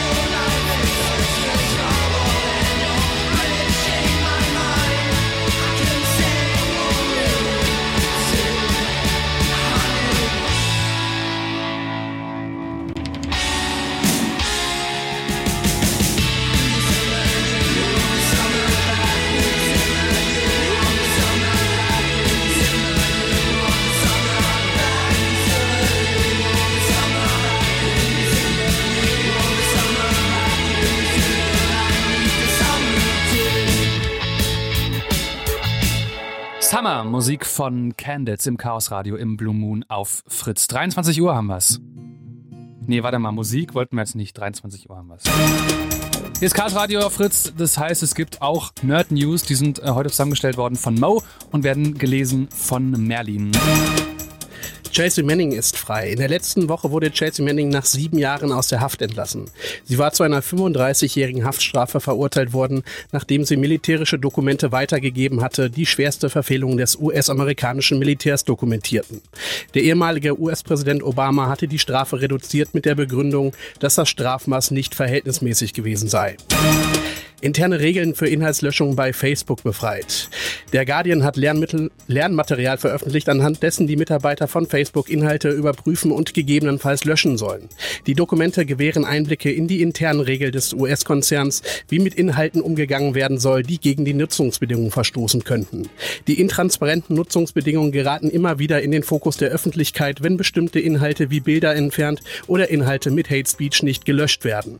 Facebook wird regelmäßig vorgeworfen, seine Verantwortung nicht wahrzunehmen, so dass es mittlerweile immer wieder politische Vorstöße gibt, um das soziale Netzwerk in seine Schranken zu weisen. Premierministerin May will Internet in Großbritannien vollständig staatlich regulieren. Sollte Mays konservative Partei die Wahlen im Juni gewinnen, will sie das Internet deutlich stärker als bisher regulieren.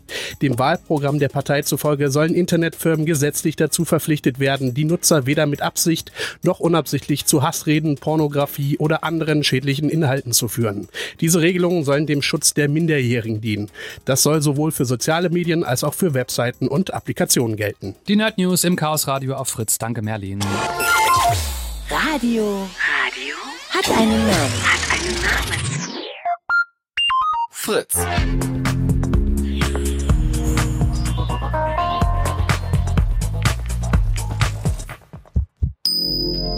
Blue Moon. Die zwei Sprechstunden.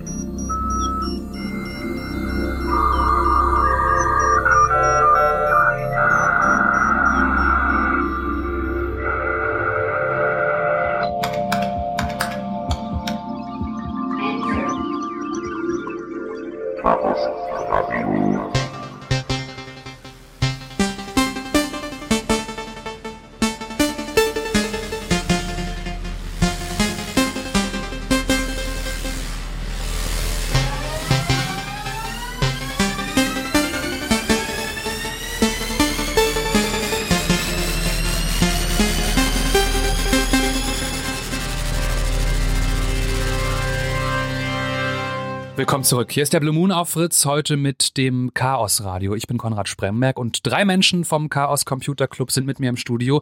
Alex ist da. Hallo. Peter auch. Hi. Und Danimo. Hallo. So, wir reden über Wanna Cry heute Abend. Äh, dieser Name, Name ist ja auch geil. I Wanna Cry haben sich bestimmt einige der Betroffenen gedacht, deren Rechner von diesem Trojaner infiziert worden sind, die dann ähm, ja, ihre gesamten Daten verschlüsselt bekommen haben und dazu aufgerufen wurden, Geld in Bitcoin zu bezahlen, um die Daten wieder frei zu bekommen. Ich habe gerade mal gesehen, es gibt einen Twitter-Account, könnt ihr nachgucken, der heißt Actual Ransom, Actual Unterstrich Ransom auf Twitter. Da wird immer getwittert, wenn jemand bezahlt hat für ähm, ja, diesen WannaCry-Trojaner. Wir haben vorhin schon kurz erklärt, es gibt dieses System, das heißt äh, Blockchain. Du siehst alles, was passiert in dem System. Du siehst in diesem ähm, Bitcoin-System, welche Zahlungen wohin an welches Bitcoin-Portemonnaie fließen, kannst deswegen auch sehr genau sehen, was diese Erpresser schon eingenommen haben mit ihrem Trojaner. Und ähm, hier zum Beispiel kann man sehen, gerade vor sechs Stunden hat zuletzt ein Mensch für WannaCry bezahlt. Und zwar ist die Summe jetzt gerade bei, nee, es waren 34 US-Dollar. Und kann das sein, das passt doch nicht. Aber Doch. steht hier. 136.000. Vielleicht in einem Land, wo die Summe dann etwas. Das war's, das habt ihr erzählt. Ist, ja. Stimmt, es gibt ja Länder, wo man viel, viel weniger bezahlen muss, weil die Länder an sich ärmer sind. Okay, also da hat Mhm. offensichtlich jemand bezahlt in einem Land, wo die Menschen äh, in Dollar umgerechnet weniger Geld haben. Und deswegen musste er nur in Anführungszeichen 34 Dollar und 11 bezahlen. Kann man alles nachvollziehen. Es gibt hier automatisiert haufenweise Tweets. Vor acht Stunden zum Beispiel kam ein ganzer Haufen rein. Ist auf jeden Fall interessant zu sehen, um ähm, ja rauszubekommen, wie viele Menschen den Erpressern schon gefolgt sind, sozusagen. Wir haben so die Grundlagen alle schon ganz gut besprochen, glaube ich, was WannaCry ist, was so ein Pressungstrojaner ist und wie das Ganze funktioniert hat. Könnt ihr nachhören nach der Sendung im Podcast auf fritz.de. Jetzt würde ich gerne einmal noch zusammenfassen, Warum haben die das gemacht? Ging es nur ums Geld verdienen oder hatten die auch noch andere Gründe, das zu tun, Leute vielleicht auszuspionieren, keine Ahnung?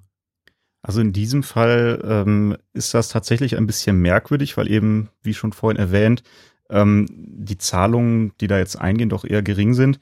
Ähm, aber es ist bisher nicht nachgewiesen oder gezeigt, dass dieser Krypto-Trojaner irgendetwas anderes tut, als das, was im Prinzip draufsteht, also die Dateien zu verschlüsseln. Das heißt, man kann tatsächlich davon ausgehen, dass es in dem Fall irgendwie ums Geld geht. Okay, also wahrscheinlich keine Menschen, die irgendwas wissen wollen über mich, wenn sie mich angreifen. Eher unwahrscheinlich. Okay. Jetzt lass uns mal drüber sprechen, was ich tun kann, damit ich nicht Opfer werde von sowas. Ihr habt schon gesagt, es geht da viel ums Updates einspielen. Jetzt könnte ich ja denken, ey, ich habe doch einen Virenscanner, ist doch kein Problem. Ja, also Jetzt inzwischen äh, haben natürlich die Vendoren dann auch, äh, also die ganzen äh, Firmen, die eben jetzt äh, Virenscanner herstellen, haben jetzt natürlich auch schon vernünftige Signaturen, also die, die passenden Merkmale im Prinzip von diesem Krypto-Locker, äh, um den halt zu finden und dann eben auch äh, eine Infektion zu verhindern. Ähm, aber natürlich so ganz in der frühen Phase, wo das erst anläuft, ähm, da gibt's dann immer so eine gewisse Zeit, die es halt dauert, bis dann tatsächlich die Signaturen da sind, bis dann der Virenscanner da auch schützt. Und äh, jetzt gerade so Industriesysteme haben jetzt vielleicht auch gar keinen Virenscanner, weil das sind dann vielleicht irgendwelche Echtzeitsysteme, wo das dann eher nicht geht. Ähm, oder die sind halt einfach jetzt gar nicht so als Computer wahrgenommen, sondern es ist halt diese Box, die irgendwo neben der Fräse steht und hm. wo mein Bildschirm dran ist, wo ich halt draufklicke, um meine Fräspunkte zu setzen. Ähm, das heißt jetzt, in diesem Fall ähm, ist das jetzt nicht verwunderlich, dass äh, da vielleicht auch so später noch ähm, Infektionen passieren. Die und selbst, ja? Die Virenscanner, die, die können nur reagieren. Die ah. sind, die, die funktionieren nicht proaktiv. Das heißt, die NSA zum Beispiel hatte zwar alles, was die Virenscanner-Hersteller hätten haben müssen, um sich darauf vorzubereiten. Wie auch Microsoft. Wie auch Microsoft. Ja. Aber die Virenscanner-Hersteller sind nicht informiert worden, konnten also erst reagieren, als der Virus schon unterwegs war. Naja, tatsächlich hatten sogar die ähm, Virenscanner-Hersteller in dem Fall schon die Möglichkeiten, Teile von der Malware hier zu erkennen, ähm, eben dadurch, dass dieser Exploit, eben der von NSA entwickelt wurde, äh, auch schon vorher ähm, öffentlich war, gab es im Prinzip schon die Möglichkeit, Signaturen zu bauen für eben diese Art von, von Angriff gegen ein Zielsystem. Aber äh, bedingt dadurch, wie halt so Virenscanner funktionieren, kann das halt teilweise dann schwierig zu implementieren sein, schwierig zu finden sein. Eben ähm, dieser Exploit ist halt dann auch relativ speziell dadurch, dass es eben in den Betriebssystem Kern geht, also jetzt gar nicht, äh, man spricht da von Userland jetzt nicht in dem Bereich, wo halt so normale Applikationen wie jetzt irgendwie mein Word laufen, sondern tatsächlich in dem Bereich, wo dann so die Grundfunktionalitäten von meinem Betriebssystem sind. In Und Windows, jetzt, ja, in Windows innen drin. Genau, mhm. ganz, ganz tief unten drin. Ne? Jetzt ähm, habt ihr auch schon mehrmals gesagt, dass eines der wichtigsten Themen, über die wir unter dem Stichpunkt ähm, Vorbeugen vielleicht reden müssen, Updates sind. Irgendwelche Patches, die für mein System rausgegeben werden oder Updates für einzelne Softwareprogramme. Jetzt mache ich es meistens so, ich bekomme ein Pop-up und da steht drin, hey, es gibt neue Versionen, cool, installier die mal, dann drücke ich drauf und dann habe ich die installiert. Gibt es Sachen, die ich trotzdem falsch machen kann, wenn ich so vorgehe? In dem mich schützen wollen vor so einem Virus? Ja, Quellen, also die, wo kommt diese Anfrage her oder diese, diese Meldung her? Ist die wirklich von dem Softwarehersteller oder bist du gerade auf einer Webseite, wo vielleicht jemand einfach Werbung zeigt, die so aussieht, als wäre das ein Update-Angebot? Und wenn du draufklickst, passiert was ganz anderes. Vielleicht kriegst du dann den Trojaner sogar.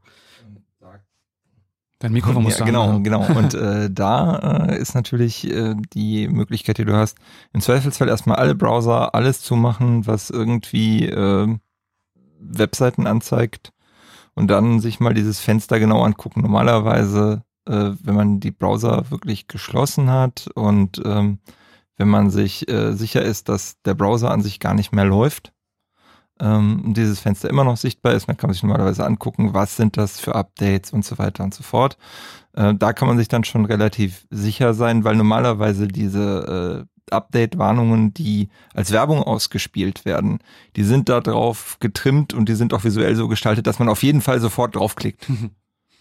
Ja, ich kenne das, ne? Gerne da kommt dann gerne mal unten rechts so ein, so ein Kasten hochgefahren. Hey, Ihre Antivirus-Software muss ganz dringend geupdatet werden. Drücken Sie hier drauf. Blink, blink. Genau. Auf Und gar keinen Fall unter Druck setzen lassen.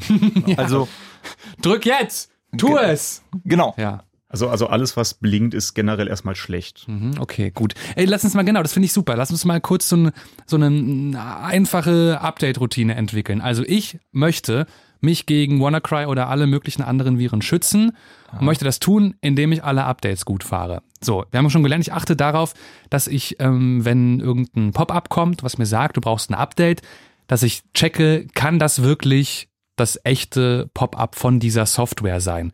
Dazu kann ich alle Browser schließen, um das gegen zu checken und dann nochmal schauen, sieht das authentisch aus, könnte das passen. Und wenn ich da sage, ja, das sieht mir vertrauenswürdig aus, dann fahre ich das Update. Worauf muss ich noch achten? Ist es das?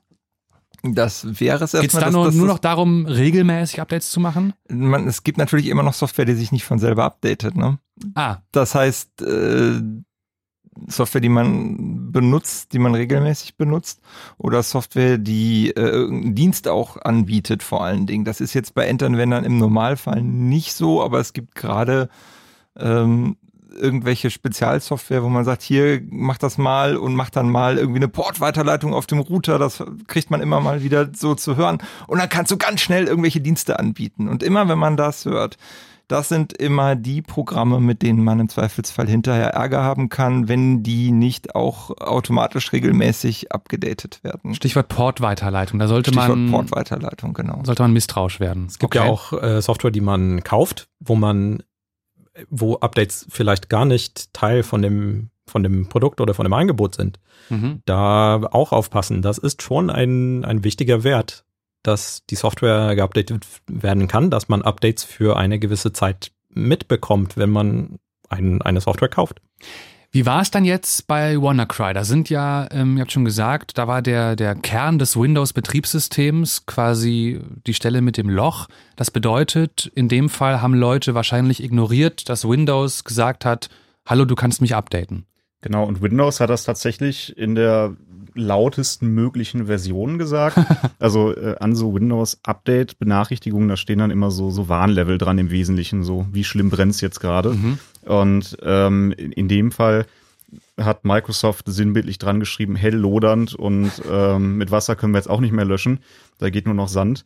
Ähm, das ist tatsächlich in dem Fall so, dass jetzt ähm, alle Administratoren und alle Leute, die irgendwie zuständig sind für jetzt ähm, Updates in, in, in Netzwerken, ähm, die, die haben das mitbekommen. Also mhm. da gab es eigentlich äh, keine Möglichkeit, das zu übersehen. Das wurde eben von Microsoft selber als Warmable bezeichnet. Das heißt, das ist halt eine Lücke, die wirklich dazu geeignet ist, äh, dass sich ähm, unerwünschte Software selbstständig unter Ausnutzung dieser Lücke im Netzwerk fortbewegt. Und geschützt werden, also warte mal, jeder hätte sich schützen können, indem er da auf Update rechtzeitig geklickt hätte. Genau. Ja, nun ist es in jetzt Firmennetzwerken nicht unbedingt so, dass äh, man direkt jetzt die Updates von dem Windows Update Server ja. holt, sondern da gibt es dann in der Regel so, eine, so einen Zwischenpunkt noch, wo dann eben die Updates gesammelt werden und dann werden eben einzeln freigegeben. Ähm, nachdem die getestet genau. geworden sind. Mhm, genau, okay, also so eine firmeninterne Zwischenschleife noch. Qualitätssicherung, quasi. ja. Und die hat dann vielleicht teilweise zu lange gedauert? Genau, da ist es jetzt dann natürlich je nach ähm, Konstrukt so, dass man dafür dann vielleicht irgendeinen Dienstleister hat oder eben einfach sehr langsame Prozesse, die dann unter Umständen einfach dazu geführt haben, dass das einfach viel zu lange gedauert hat und selbst so ein kritisches Update eben nicht äh, notfallmäßig außer der Reihe eingespielt wurde. Das bedeutet, jetzt gerade wäre für solche Firmen zum Beispiel zu tun, dass die ihre Strukturen überarbeiten und dafür sorgen, dass Updates schneller auf den Rechnern landen. Genau. Okay. Was wäre noch eine Konsequenz? Also, jetzt habe ich mitbekommen, ich bin nicht betroffen, aber es ist überall passiert. Möglichst Systeme isolieren, äh, dass die nicht beliebig im Internet verfügbar sind, dass die auch nicht beliebig miteinander kommunizieren können. Wenn man in einer Firma vielleicht Produktion und Vertrieb hat, macht es Sinn, da zwei verschiedene Netzwerke zu haben, so dass ein Problem in dem einen äh, Bereich sich nicht beliebig verbreiten kann. So könnte man zumindest ähm, verhindern, dass gleich die gesamte Firma befallen genau. ist, sondern vielleicht die Zahl der Rechner halbieren oder so. Ja. Okay, aber damit könnte man nicht verhindern, dass es passiert. An sich nicht, nur ja. wenn man dann sowohl äh, Produktion als auch Vertrieb aus dem Internet komplett ähm, fernhält oder, mhm. oder, oder weglässt, ist für Vertrieb natürlich schwierig. Aber das ist nicht ein Problem, was ich als Privatanwender habe. Oder habe ich, es besteht eine Chance, dass mein Rechner jetzt gerade im Internet ist, erreichbar ist über eine Port, öffentliche IP? Je nach Portweiterleitung. Also es gibt halt auch Router, die machen sogenanntes UPnP, Universal Plug and Play. Aha. Und er kann ein Programm anmelden, ich hätte gerne eine Portweiterleitung. Der Router sagt, nur du wirst schon wissen, was du tust, hier hast du. Und okay. das ist also auch ein Tipp, UPnP abschalten. Ähm, kommt auch auf die Liste. Router. Kommt, kommt auch auf die Liste. Ja. Bitte? Äh, UPnP im Router abschalten. Genau. Also nicht Router. nur eure Rechner könnten problematisch sein, vor allem könnte auch euer Router Probleme machen. Alles klar. Genau, und die, und die, das, die, die größte Problematik ist etwas, was sich die Betriebssystemhersteller gerade selber reinholen. Sowohl Aha. Microsoft als auch ähm, Apple gehen ja jetzt gerade die Schiene für das Betriebssystem kein Geld mehr zu verlangen. Ja. Äh, weil sie andere äh, Einkommensquellen haben. Bei Microsoft sind das äh, die, die Cloud-Dienste, bei Apple ist das, äh, ist das der, der Store und auch Microsoft würde gerne in Richtung eines Stores gehen, wo sie Aber quasi, ist doch eigentlich, wo eigentlich sie quasi, Moment, genau, ja, eigentlich ist es gut. Ja. Eigentlich ist es gut. Denkt man.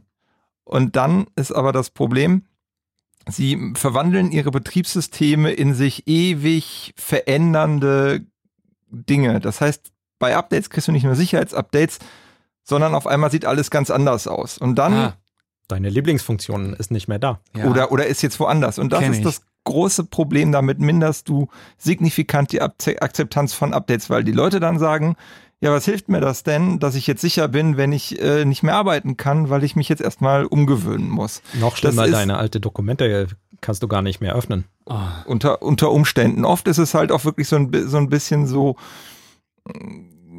man, dass man die Anwender so ein bisschen in Akzeptanz schulen muss und ihnen dann halt auch eine Handreichung geben muss. Das würde ich mir ehrlich gesagt auch von den Betriebssystemeherstellern noch ein bisschen mehr wünschen, dass sie äh, da eher einen kooperativen Weg gehen als einen Weg, wo sie sagen, wir geben hier per Order the Mufti vor, wie die Dinge jetzt sind und du hast sie zu fressen und du hast idealerweise auch selber rauszufinden, ähm, wie das jetzt funktioniert. Und man muss einfach einen Weg finden, die, wenn, wenn man Security-Updates und normale Updates unbedingt vermischen will, was halt gerne getan wird, gerade für den Privatanwender ist das ja überhaupt nicht ersichtlich, ähm, man muss Wege schaffen, dass diese Akzeptanz steigt. Und das passiert eben gerade nicht, weil äh, einfach das Ziel gerade ist, das Betriebssystem weiterzuentwickeln mit den Updates. Ähm, und dann sagen, die einzige Möglichkeit ist halt die mit den Security-Updates zu verreichen, weil sonst gibt es überhaupt keine Motivation für einen ja, Endanwender. Ne? Also ne? die, die Hersteller hoffen, dass die Endanwender sich denken, ey, ich brauche Sicherheitsupdates, ich hole mir halt die blöden neuen Funktionen. Ja. Und manche Anwender denken sich, geh du mir weg mit deinen neuen Funktionen, da hole ich mir auch kein Sicherheitsupdate. Genau. genau. Okay, und eine Konsequenz könnte zum Beispiel sein, dass die Hersteller ihre Updates einfach getrennt ausspielen. Aber das tun sie nicht, weil sie dann weniger tolle neue Funktionen an Mann bringen können. Genau, also letztendlich mhm. läuft es nicht anders, als wirklich einen vernünftigen Dialog hinzukriegen und das sehe ich einfach nicht. Und dann gibt es ja noch das Problem, im Fall von Windows XP zum Beispiel ist das so, dass ein System noch überall im Gebrauch ist, aber gar nicht mehr regulär vom Hersteller gepatcht wird. Stimmt's? Richtig. Seit einigen Jahren schon nicht ja. mehr. Wobei auch da gibt es wieder gleiche und gleichere nämlich die Leute, die sich äh, einen erweiterten Supportvertrag äh, bei Microsoft geklickt haben für wirklich, wirklich viel Geld. Ähm, die haben diesen Patch tatsächlich auch für Windows XP bekommen und der Rest hat es erst dann bekommen, äh, in dem Moment, wo klar war, wie schlimm die Lücke ist und Microsoft sich dem nicht erwehren konnte. Allerdings, ähm, ist, was soll Microsoft tun? Irgendwann müssen sie alte Betriebssysteme abkündigen. Ja. Und da würde ich auch tatsächlich nicht mal die Schuld bei Microsoft sehen, sondern da würde ich wirklich die Hersteller der, äh, der Systeme in der Verantwortung sehen, dass sie halt sagen, so ab der und der Zeit können wir dafür nicht mehr äh, die Sicherheit gewährleisten, dann müsst ihr die Systeme so und so isolieren vom Rest des Netzes. Also zum Beispiel, wir haben ja dieses Fabrikbeispiel, da ist ein Roboter, der Autos herstellt und der kann halt leider nur mit XP arbeiten. Und die Fabrik will keinen neuen Roboter anschaffen, behält deswegen das XP-System bei sich. Da müsste man sagen, das ist verboten, den noch im Netz zu haben. Zum Beispiel. Okay. Und ansonsten für alle anderen, die nicht irgendwelche Roboter betreiben, also ich meine, XP benutzen ja noch, also meine Oma zum Beispiel und äh, viele andere Menschen, die Leute sind einfach, na, ich sag mal, nicht so schlau, wenn sie XP behalten. Das ist denen schlecht da. Äh, es kümmert sich keiner. Ja, wobei, also ist eigentlich. Wobei ja. bei XP gibt es auch mittlerweile Pop-ups, die davor warnen, zumindest, die, die zumindest ganz klar machen, das ist gefährlich. Da ist halt das Problem, dass die Leute das nicht unbedingt einschätzen können, ja. was jetzt gefährlich heißt. Und da ist halt im Prinzip das ist das Einzige, was den Leuten bleibt, ist irgendwie auf den Hausnerd vertrauen und den Hausnerd konsultieren. Und wer ja, keinen Hausnerd hat, ist halt völlig verloren. Die Lösung ist halt einfach XP abschaffen zu Hause. Richtig. Punkt. Das ist das, was der Hausnerd hoffentlich sagen würde. okay. Leider, also das, das freut Microsoft natürlich, weil so dürfen die dann mehr Betriebssysteme verkaufen, aber äh, tatsächlich kann man sollte man nicht zu alte Software verwenden, weil das war jetzt eine gravierende Sicherheitslücke oder ein, ein, ein großer Fehler ähm, in Windows. Äh, das wird nicht der einzige sein. Es gibt ganz viele von denen, die wir gar nicht kennen. Und äh, es wird die ganze Zeit geforscht, um weitere Lücken zu finden. Es gibt dafür auch einen Markt. Leider. Das heißt, wenn Microsoft bei euch anklopft und sagt, hol dir doch mal ein neues System, die machen das natürlich auch, weil sie dir Sachen verkaufen wollen, aber das hat auch einen guten Grund. Auf jeden Fall. Okay. Ja, man kann ja den Hausnerd dann doch auch nochmal fragen, ob der vielleicht schon mal von diesem Linux was gehört hat. Na, jetzt wird's aber sehr nerdy. Also meine Oma und Linux, es wird nichts mehr, kann ich dir sagen. Ähm, jetzt ist das passiert und es sind haufenweise Leute betroffen gewesen oder ähm, haben diese Meldung angezeigt bekommen. Diejenigen, die sich halbwegs zurücklehnen konnten, waren die mit vernünftigen Updates, ne? Backups meine ich. Mit, mit vernünftigen Backups. Und das ist äh, tatsächlich etwas, was ich unter Windows so ein bisschen erschreckend finde, weil man sich da tatsächlich selber kümmern muss. Ähm, ja, ich liebe es Apple hat da mit als Mac-Nutzer, dass man da einfach nichts tun muss für. Genau, Time Machine hat auch einen sehr vernünftigen Ansatz, nämlich dieses äh, äh, dieses, diese Backups, die quasi so, einer, so einem Logarithmus folgen, nämlich wenn du vom, vom jetzigen Datum machen sie es zum Beispiel, da werden die Backups behalten, so wie sie gemacht werden. Was weiß ich, wenn du eingestellt hast, jede Stunde im Extremfall, dann kriegst du tatsächlich jede Stunde, kannst du zurück. Und je weiter es in die Vergangenheit geht, dann werden nur noch täglich oder wöchentlich Backups behalten. Und das, die Theorie dahinter ist natürlich, äh, wenn dir irgendetwas kaputt geht, dann kann dir das zu jeder beliebigen Zeit passieren. Aber wenn du wirklich in die Vergangenheit greifen musst, ist die Wahrscheinlichkeit, dass es wichtig ist, zu welcher Sekunde oder zu welcher Minute das passiert ist, eigentlich minimal. Und da ist einfach nur wichtig, dass du irgendeinen Datenstand hast. Und ob der jetzt zwei Minuten älter ist oder nicht, ist eigentlich völlig egal dabei. Und das ist das, was Time Machine macht. Das ist das, was auch andere ähm, Backups machen. Bei Windows muss man die allerdings äh, Windows hat auch so ein rudimentäres Tool, aber das ist tatsächlich. Äh, ja, also, also in, in, für Windows 7 wurde das jetzt nochmal so ein bisschen, äh, oder Windows 10, glaube ich, ein bisschen renoviert. Ja. Das heißt dann, glaube ich, File History. Ähm, und das muss man halt manuell einschalten. Ich bin mir aber ehrlich gesagt gar nicht sicher, ob das so in der Basisversion, die wahrscheinlich die meisten Anwender zu Hause haben, überhaupt schon drin ist. Ist das überhaupt ein, ist das überhaupt wirklich ein Backup-Tool oder ist das nicht nur äh, das Dateisystem, das sich Dinge merkt? Das ist ja dann nee, nee. kein richtiges. Also wir können auf jeden das Fall fest. Ein Versionierungs- und Backup-Tool. Okay. Ja. Aber festhalten, Mac-Nutzer können sich vergleichsweise einfach zurücklehnen. Aber wenn ich jetzt Windows habe, wie sieht eine gute Backup-Strategie für mich aus, um mich im Fall, ich werde befallen, meine Daten sind weg, nochmal retten zu können? Externe Datenträger, externe Festplatte, USB-Sticks und einfach deine Dateien mehrmals kopieren. Genau. Ja, aber ist ja ätzend. Wenn ich jedes Mal Leider, ja. alle meine Daten von Hand sichere, es gibt ja mit Sicherheit auch für Windows gute Update-Lösungen, softwaretechnisch, oder? Backup-Lösungen. Ähm, ach, ich sag dann zur Update. Backup-Lösungen meine ich ja. Genau. Vielleicht kann jemand sich melden, der sowas kennt. Also wir haben ja die Kommentare, wir haben die Kommentare im, im, im, in unserem Blog offen und da kommen immer sehr viele hilfreiche Hinweise. Wir selber, ich, also ich wüsste jetzt tatsächlich unter Windows. Tatsächlich. Vergleichsweise nicht. Nee, wie gesagt, die Systeme, die ich administriere, sind halt größere Systeme. Okay. Die, da haben die Systeme einfach äh, keinen Wert, sondern da hat, gibt's halt einen zentralen Dateiserver. Der wird halt entsprechend mit, mit einer Software, die mitgeliefert wird, hm die und auch der, dann Linux-basiert ist, genau, entsprechend gebackupt. Das heißt, wenn mir jemand einen Endcomputer verschlüsselt, dann ist mir das tatsächlich vollkommen egal. Okay, also guckt ins CCC-Blog, wenn ihr keine vernünftige Software habt, da kommen hoffentlich gerade schon Vorschläge. chaosradio.ccc.de dann. Genau. Und hm, ist es wirklich, also ich, ihr klingt gerade, als wäre es einfach, einfach schwierig für Windows was zu finden. Ich stelle mir vor, es muss doch irgendeinen Hersteller geben. Es gibt Backups, Backup-Lösungen für Windows, ganz sicher. Ich kann nur keine Empfehlung machen. Okay, hm, verstehe. Genau, also ich kann vielleicht doch eine Empfehlung machen. Das ist äh, ein Open Source Tool, Restic mhm. heißt das. Das ist allerdings dann eher jetzt für Leute, die halt äh, ohnehin mehr auf der Kommandozeile unterwegs sind und das auch selber compiled bekommen. Okay. Ähm, aber das äh, kann man sich sonst mal anschauen. Das ist github.com slash restic nee. slash restic. Okay, aber wenn ihr mit äh, Kommandozeile umgehen könnt, ihr Nerds da draußen, dann holt euch das. Ansonsten also unsere Hörer sind da doch recht gut auf Zack. Und, äh, ja, die Hörer, die den Podcast hören, aber die Menschen, die jetzt gerade Fritz hören, die wollen wir ja auch mitnehmen. Natürlich. Ihr geht bitte auf chaosradio.ccc.de und findet da hoffentlich gleich ganz viele tolle Empfehlungen für euer System genau. zu Hause, die super einfach zu bedienen sind und trotzdem alles tun, was eine gute Backup-Lösung tun sollte. Was sollte ich noch tun? Backups, Updates fahren? Gibt es noch andere Vorbeugungsmaßnahmen, die wichtig sind?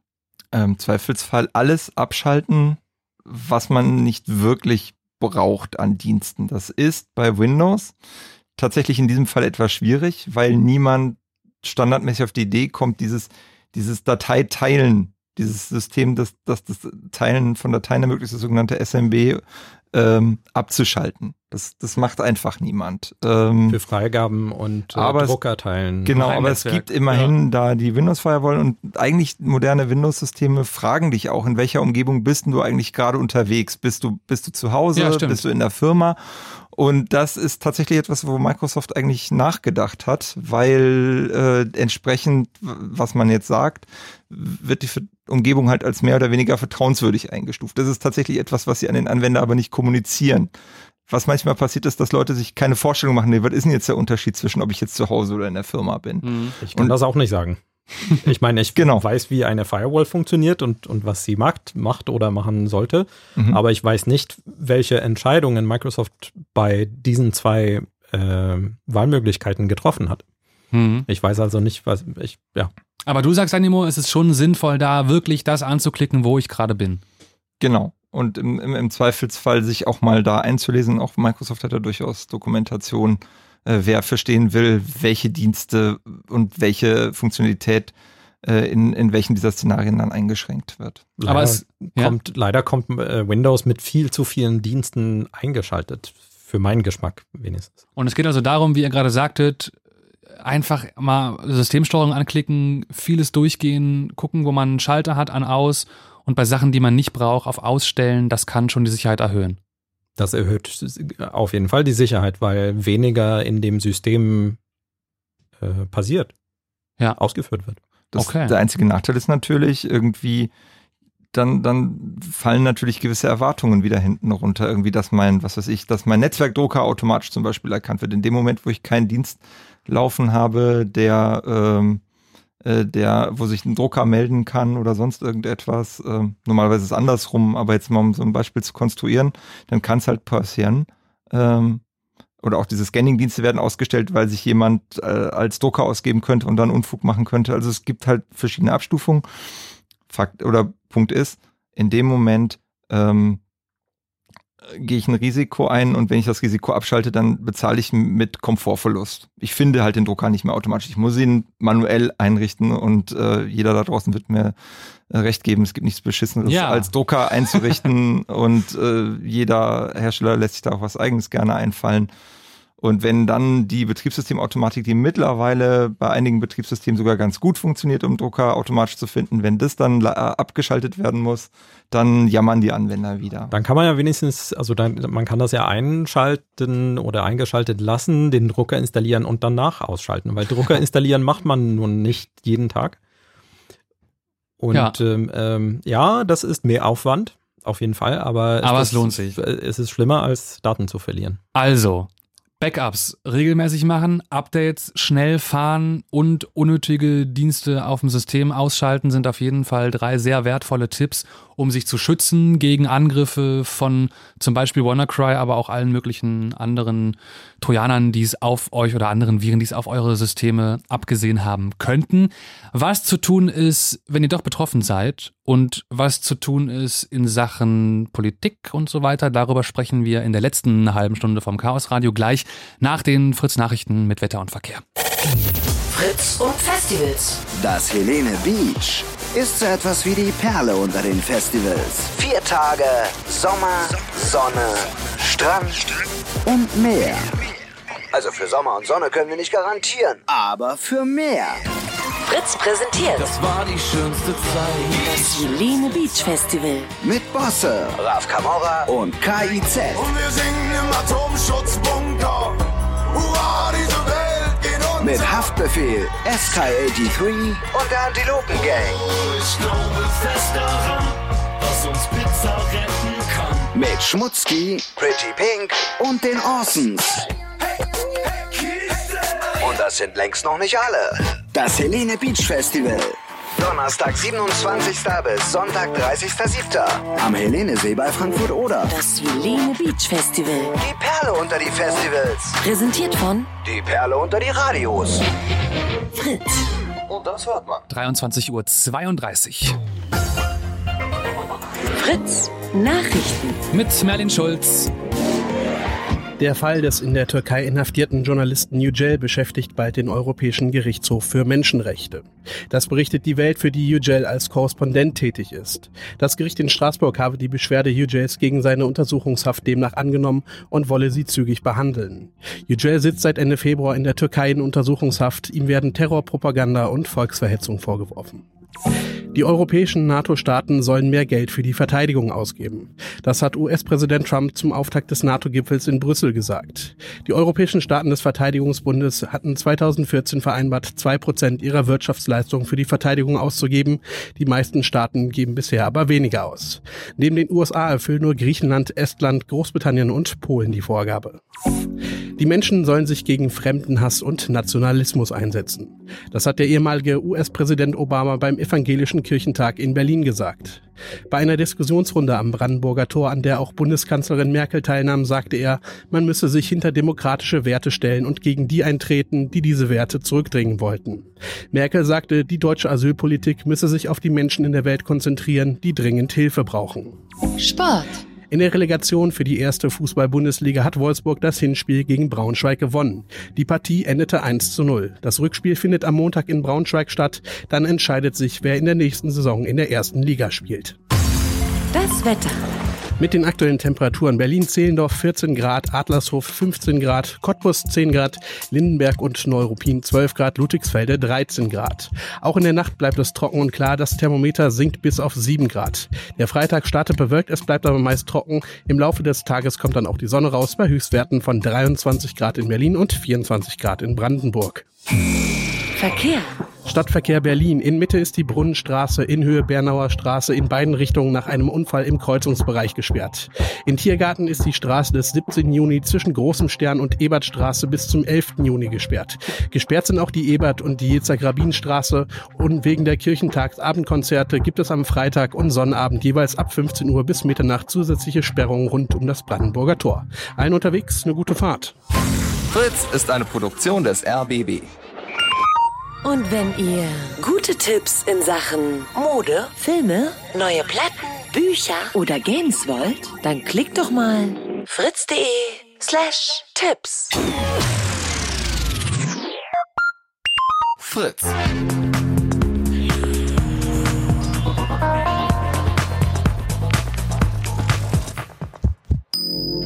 Blue Seid gegrüßt, hier ist das Chaos Radio im Blue Moon auf Fritz. Der Chaos Computer Club ist, naja, teilweise zu Gast im Fritz Studio. Danimo ist hier. Hallo. Peter. Ach so, willst du ein Mikro haben, Peter? Ja. Na hallo. gut, hier, guck mal. Und Danke. Alex, hey. Hallo. Hast auch ein rotes Licht jetzt. So, ähm, wir reden über WannaCry heute, diesen äh, Trojaner, der vor knapp zwei Wochen haufenweise Rechner auf der ganzen Welt befallen hat.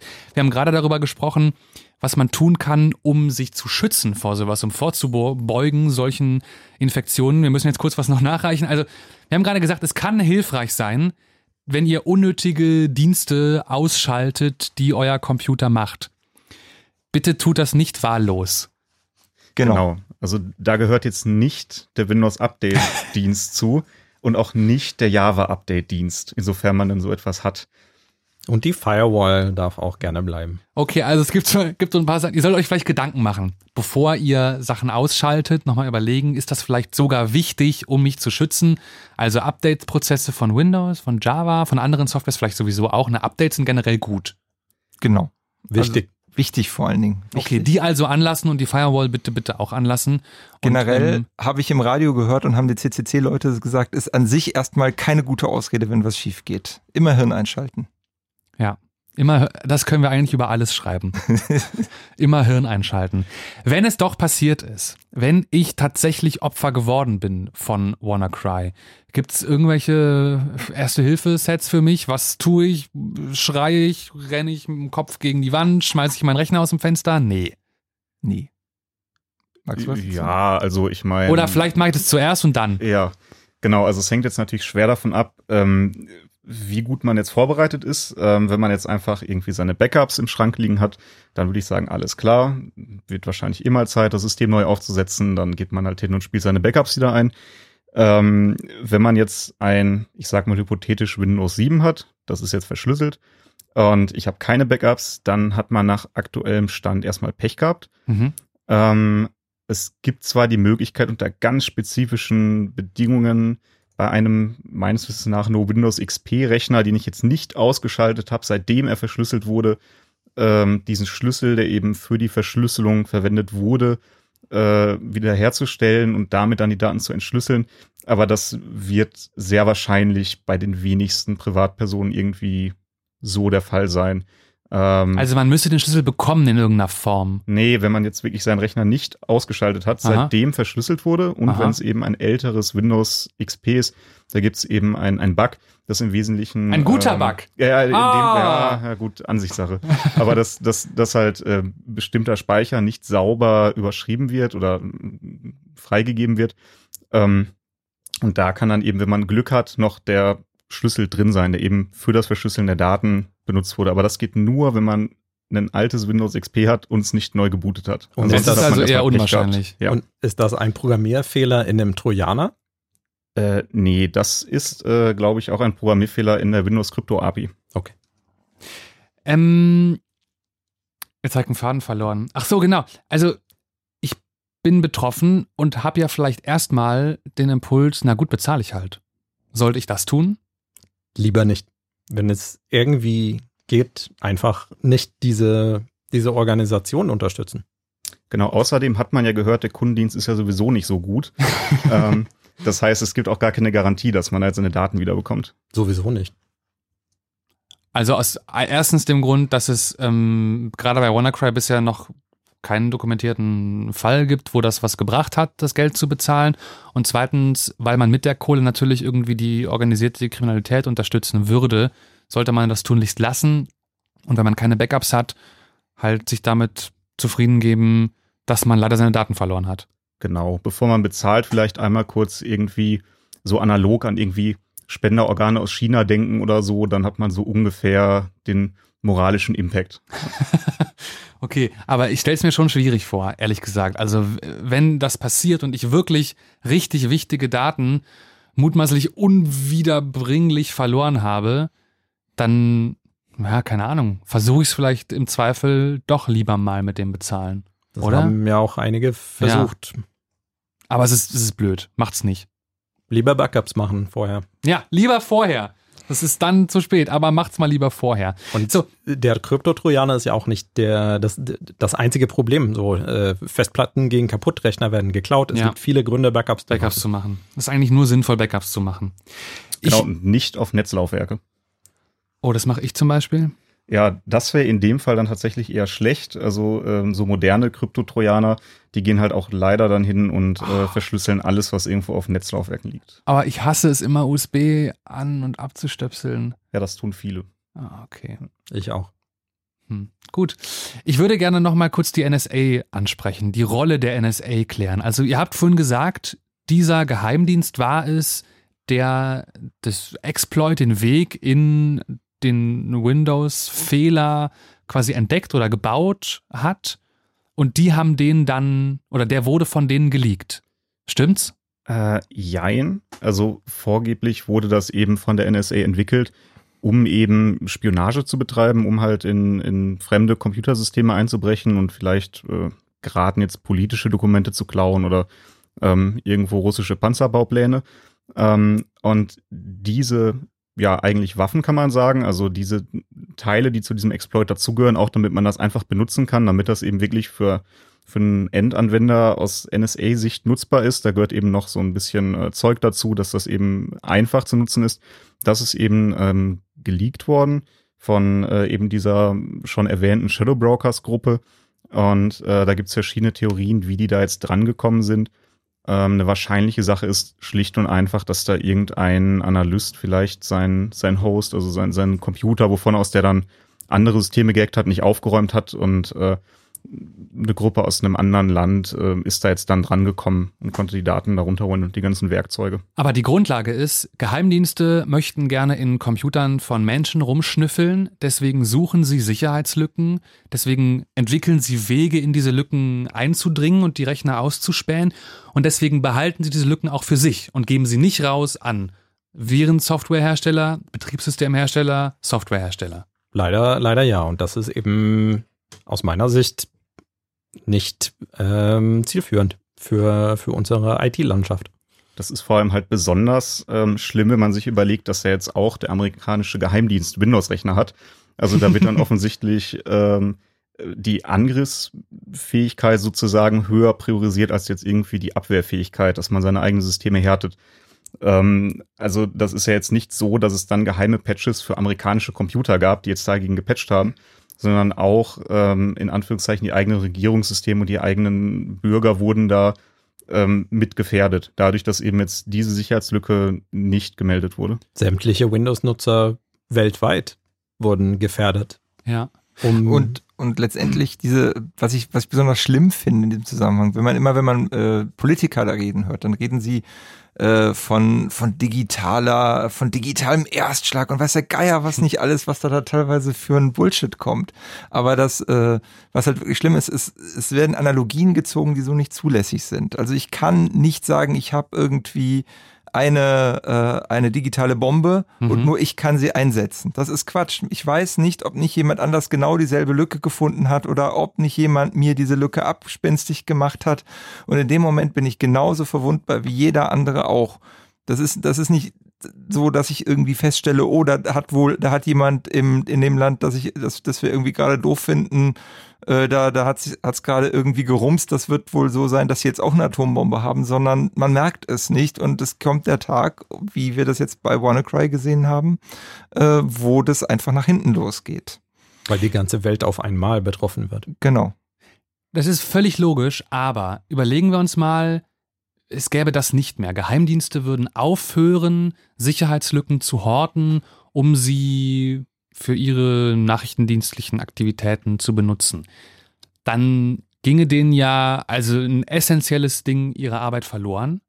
Und eine Reaktion wäre doch dann, also sie müssten ja eine Alternative finden. Und dann würden wir doch anfangen, darüber zu sprechen, dass äh, Betriebssystemhersteller gezwungen werden, Hintertüren einzubauen für Geheimdienste. Und das wollen wir doch bitte auch nicht, oder?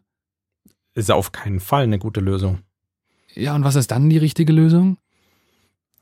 Ja, ich hm. denke mal, eine richtige Lösung in dem Sinne gibt's nicht. Ähm, das ist halt jetzt auch ein eher ähm, länger zu diskutierendes Thema. Aber ähm, vor allem jetzt hinzugehen und Lücken so lange vorrätig zu halten und nicht zu melden, das ist nochmal besonders schlimm.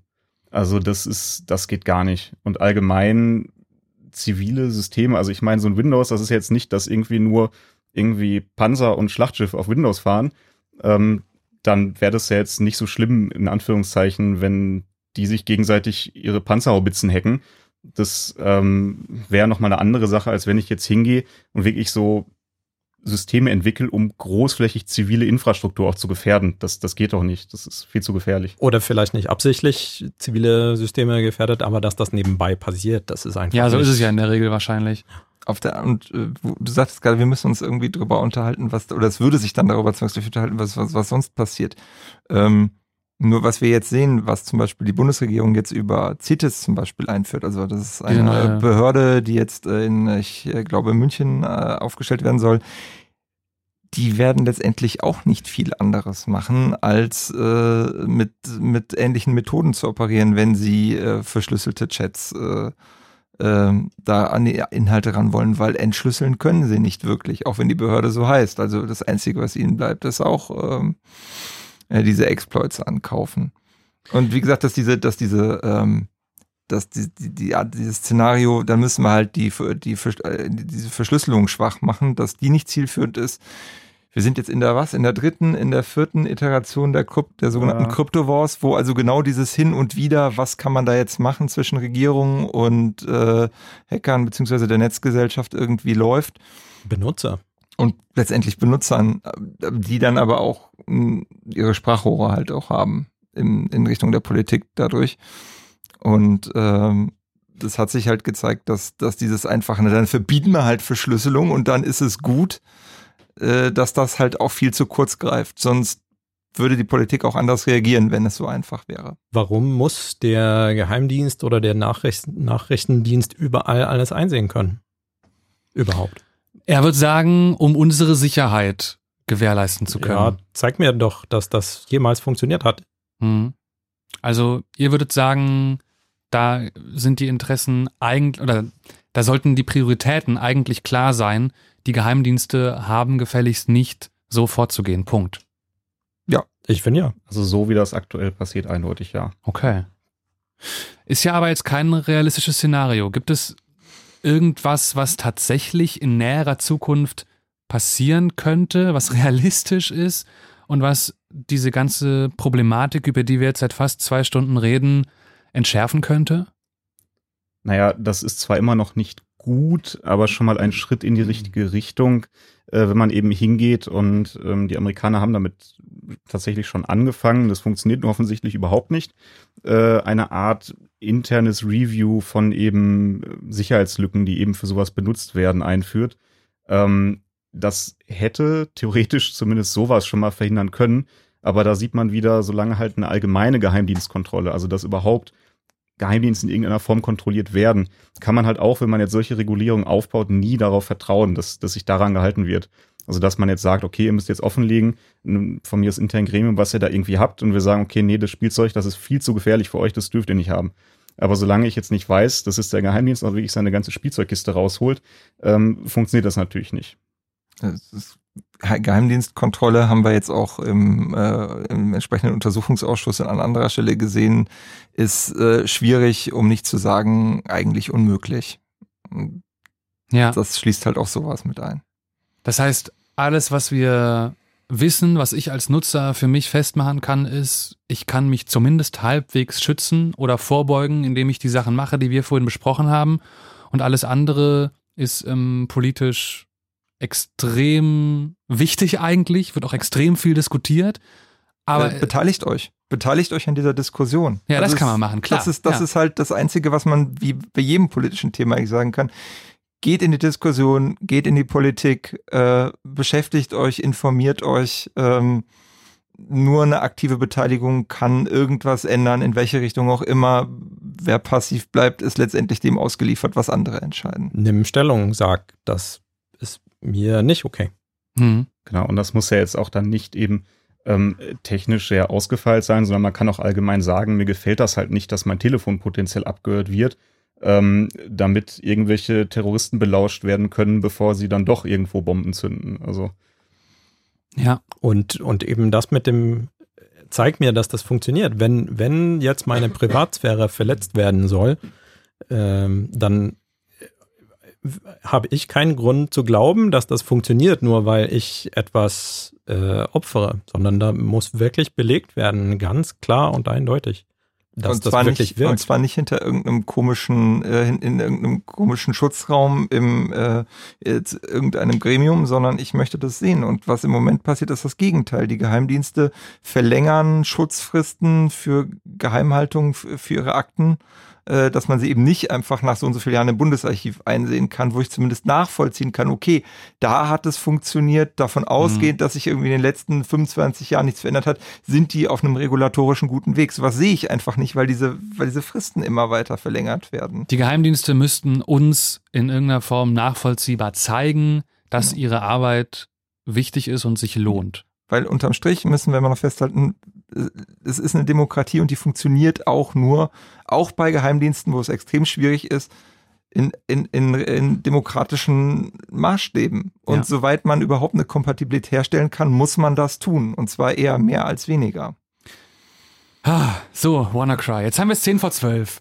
Wir haben gleich noch ein paar Kurzmeldungen zu machen. Ich würde gerne vorher einmal noch ähm, dieses Thema versuchen zusammenzuraufen und irgendwas drunter zu schreiben. Könntet ihr nacheinander so in ungefähr drei Sätzen jeder nochmal sagen, was ihr mitnehmt aus dieser ganzen WannaCry-Geschichte, sprich aus der Diskussion darum, aber auch aus dem Vorfall an sich, der jetzt passiert ist. Was ist für euch ganz persönlich eine Konsequenz, eine Erkenntnis? Was, was nehmt ihr mit? Danimo, fang an. Äh, für mich war die Erkenntnis, wie, äh, wie, wie schnell ähm, da so ein ausgefeiltes Programm dann doch am Start war, das äh, Sachen getan hat. Das war ja auch, was ich eingangs gesagt hatte, ähm, mit denen die Welt nicht gerechnet hat in der Form. Ähm, obwohl Experten durchaus informiert waren, aber es, dass die Welt immer erst dann reagiert, wenn es tatsächlich eine Bedrohung gibt und nicht, wenn Experten warnen. Peter. Ich nehme das als Erinnerung, auf Updates zu achten, auf Netzwerksicherheit zu achten, dass äh, Systeme wirklich nicht mehr Zugriff oder Dienste offen haben, als sie tatsächlich brauchen. Alex. Gut, ähm, ich denke mal, dass äh, ja, was, was bei Danimo auch schon so durchklang, dass äh, ein wichtiger Fakt einfach ist, da, wenn es so Leaks gibt, wo im Wesentlichen äh, nutzungsfertige Exploits drin sind, dass es nicht unwahrscheinlich ist, dass irgendwelche Kriminellen äh, auf die Idee kommen, das jetzt zu verwenden, um halt äh, irgendwie monetäre Gewinne zu erzielen, also Ransomware oder ähnliche Kampagnen zu fahren. Früher oder später. Wenn es ein Loch gibt, wird das Loch benutzt werden. Sehr wahrscheinlich. Auf jeden Fall würde ich sogar sagen. Auf jeden Ob man es mitkriegt, ist ah. eine ganz andere Frage. Okay. Gut, lass uns damit den WannaCry-Sack zumachen. Ihr drei seid vom Chaos Computer Club und ihr möchtet gerne noch ein paar ähm, Bekanntmachungen hier machen. Genau. Und zwar äh, sind ein paar Dinge passiert seit dem letzten Chaos Radio. Wir haben uns nämlich für eine äh, neue äh, Location entschieden für unseren alljährlichen Kongress. Der war ja die äh, ganzen letzten Jahre, nachdem wir aus Berlin weggezogen sind, in Hamburg im Kongresszentrum. Das wird leider gerade umgebaut und deswegen findet man uns, äh, wer gerne da teilhaben möchte, ab dem 27. Dezember in der Messe- und Kongresszentrum Leipzig. Leipzig. Karten Leipzig. gibt's schon? Nee, Karten gibt's noch nicht, aber ich würde empfehlen, schaut euch schon mal um. Ihr wisst ja ungefähr ab dem 27. bis zum ähm, 30. ist, ist äh, das Event. Ähm, schaut euch schon mal nach Hotels um, die werden schon mitunter ah. etwas knapp. Ja, aber schön, Leipzig finde ich schön. Ja, ist auch äh, von hier Super. gut erreichbar. Ja, gute äh, Wahl. Funktioniert. Sehr schön. Und ähm, eine, eine, eine zweite äh, Sache ist, es gibt für alle äh, äh, für alle Damen, Frauen und die sich als solche fühlen, jetzt einen extra Hackspace in Berlin. Das ist äh, eine relativ neue Sache. Gab es auch vorher schon, aber die haben jetzt wirklich eigene Räumlichkeiten. Wer da mal nachschauen will, besucht den Heart of Code.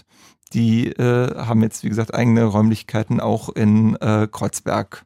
Heart of Code, ein, ein Hackerinnen-Space. Ein Hackerinnen-Space. Sehr coole Leute übrigens. Die haben wir auch auf Fritz schon im Interview gehabt. Ähm, geht da gerne vorbei, auf jeden Fall.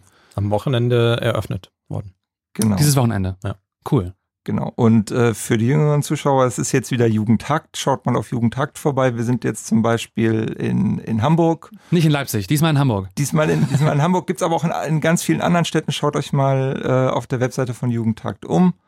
Ähm, so, und äh, die Idee ist, dass äh, dort Jugendliche und auch sogar äh, äh Kinder unter Anleitung von äh, Leuten, die sowas schon länger machen, äh, hart und so mit Hard- und Software Dinge basteln können. Es gibt also Projektvorschläge, es können auch Leute mit eigenen oder, oder die, die Leute können auch mit äh, eigenen Vorschlägen kommen, was sie denn bauen möchten und werden dann ein bisschen beraten, ob das realistisch ist und wie man das am besten machen kann.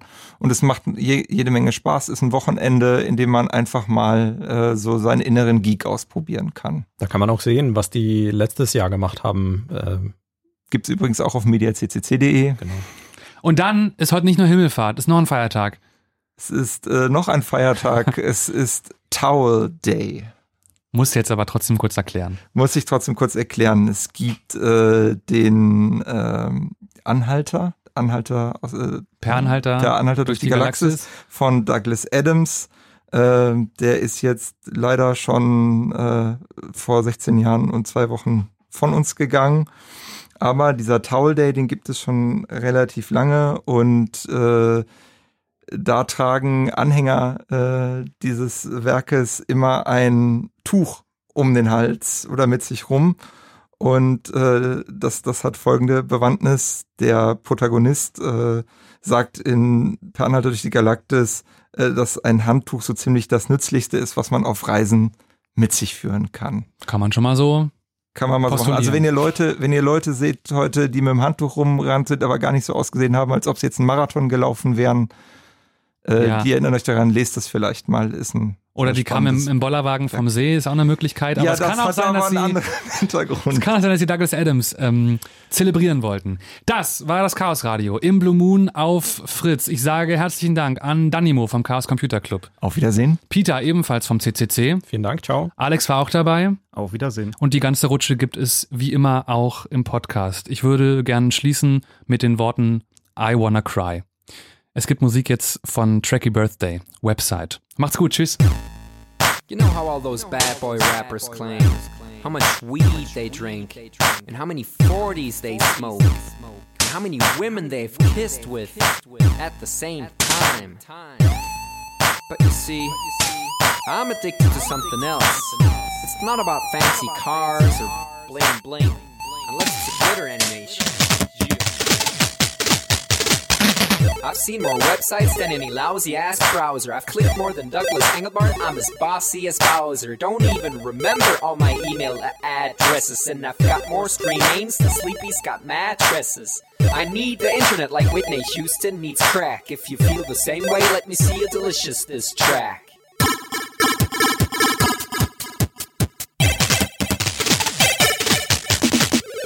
Spent more time online than Tim Berners-Lee. When I go to a club, it's mostly a surf club, you see. I've cal paid more money than you've got pictures on Flickr. They call me the Uber YouTuber, MySpace clicker. I love amateur homepages and dirt style design. The interweb's a ghetto full of gustatory crime.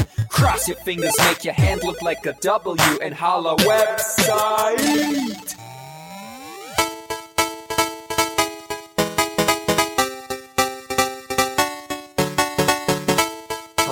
Future girlfriend.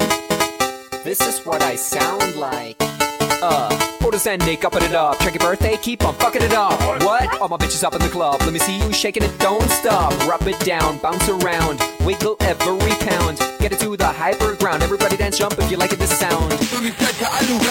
Feel the bass drop, hear the beat pop. What you gon' do? When it's time to take off, climb the rooftop, jump out of your shoe. It goes oohs, oohs, happy face balloons, unfadable pokey tunes, dance moves from shitty cartoons, pretty hot wounds hung over afternoons. The club's full with the whole sweaty nation. That seems out of the wrong medication. Rave invasion, it's a V-Thing. Moin, kein Punkt, Peng. 1, 2, Polizei, 3, 4, Polizei, 5, 6, halbe 6, 7, 8, bitte nach. It's an index finger party.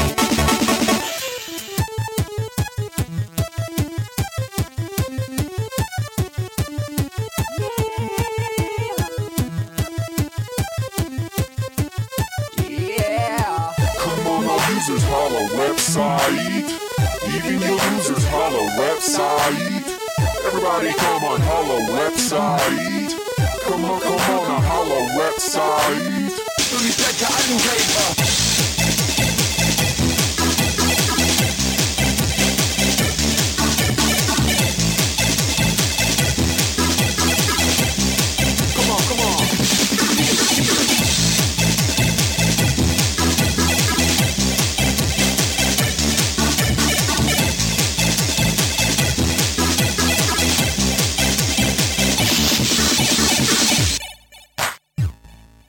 Don't forget I'm in your extended network. Biatch. Expo 2000. Blah.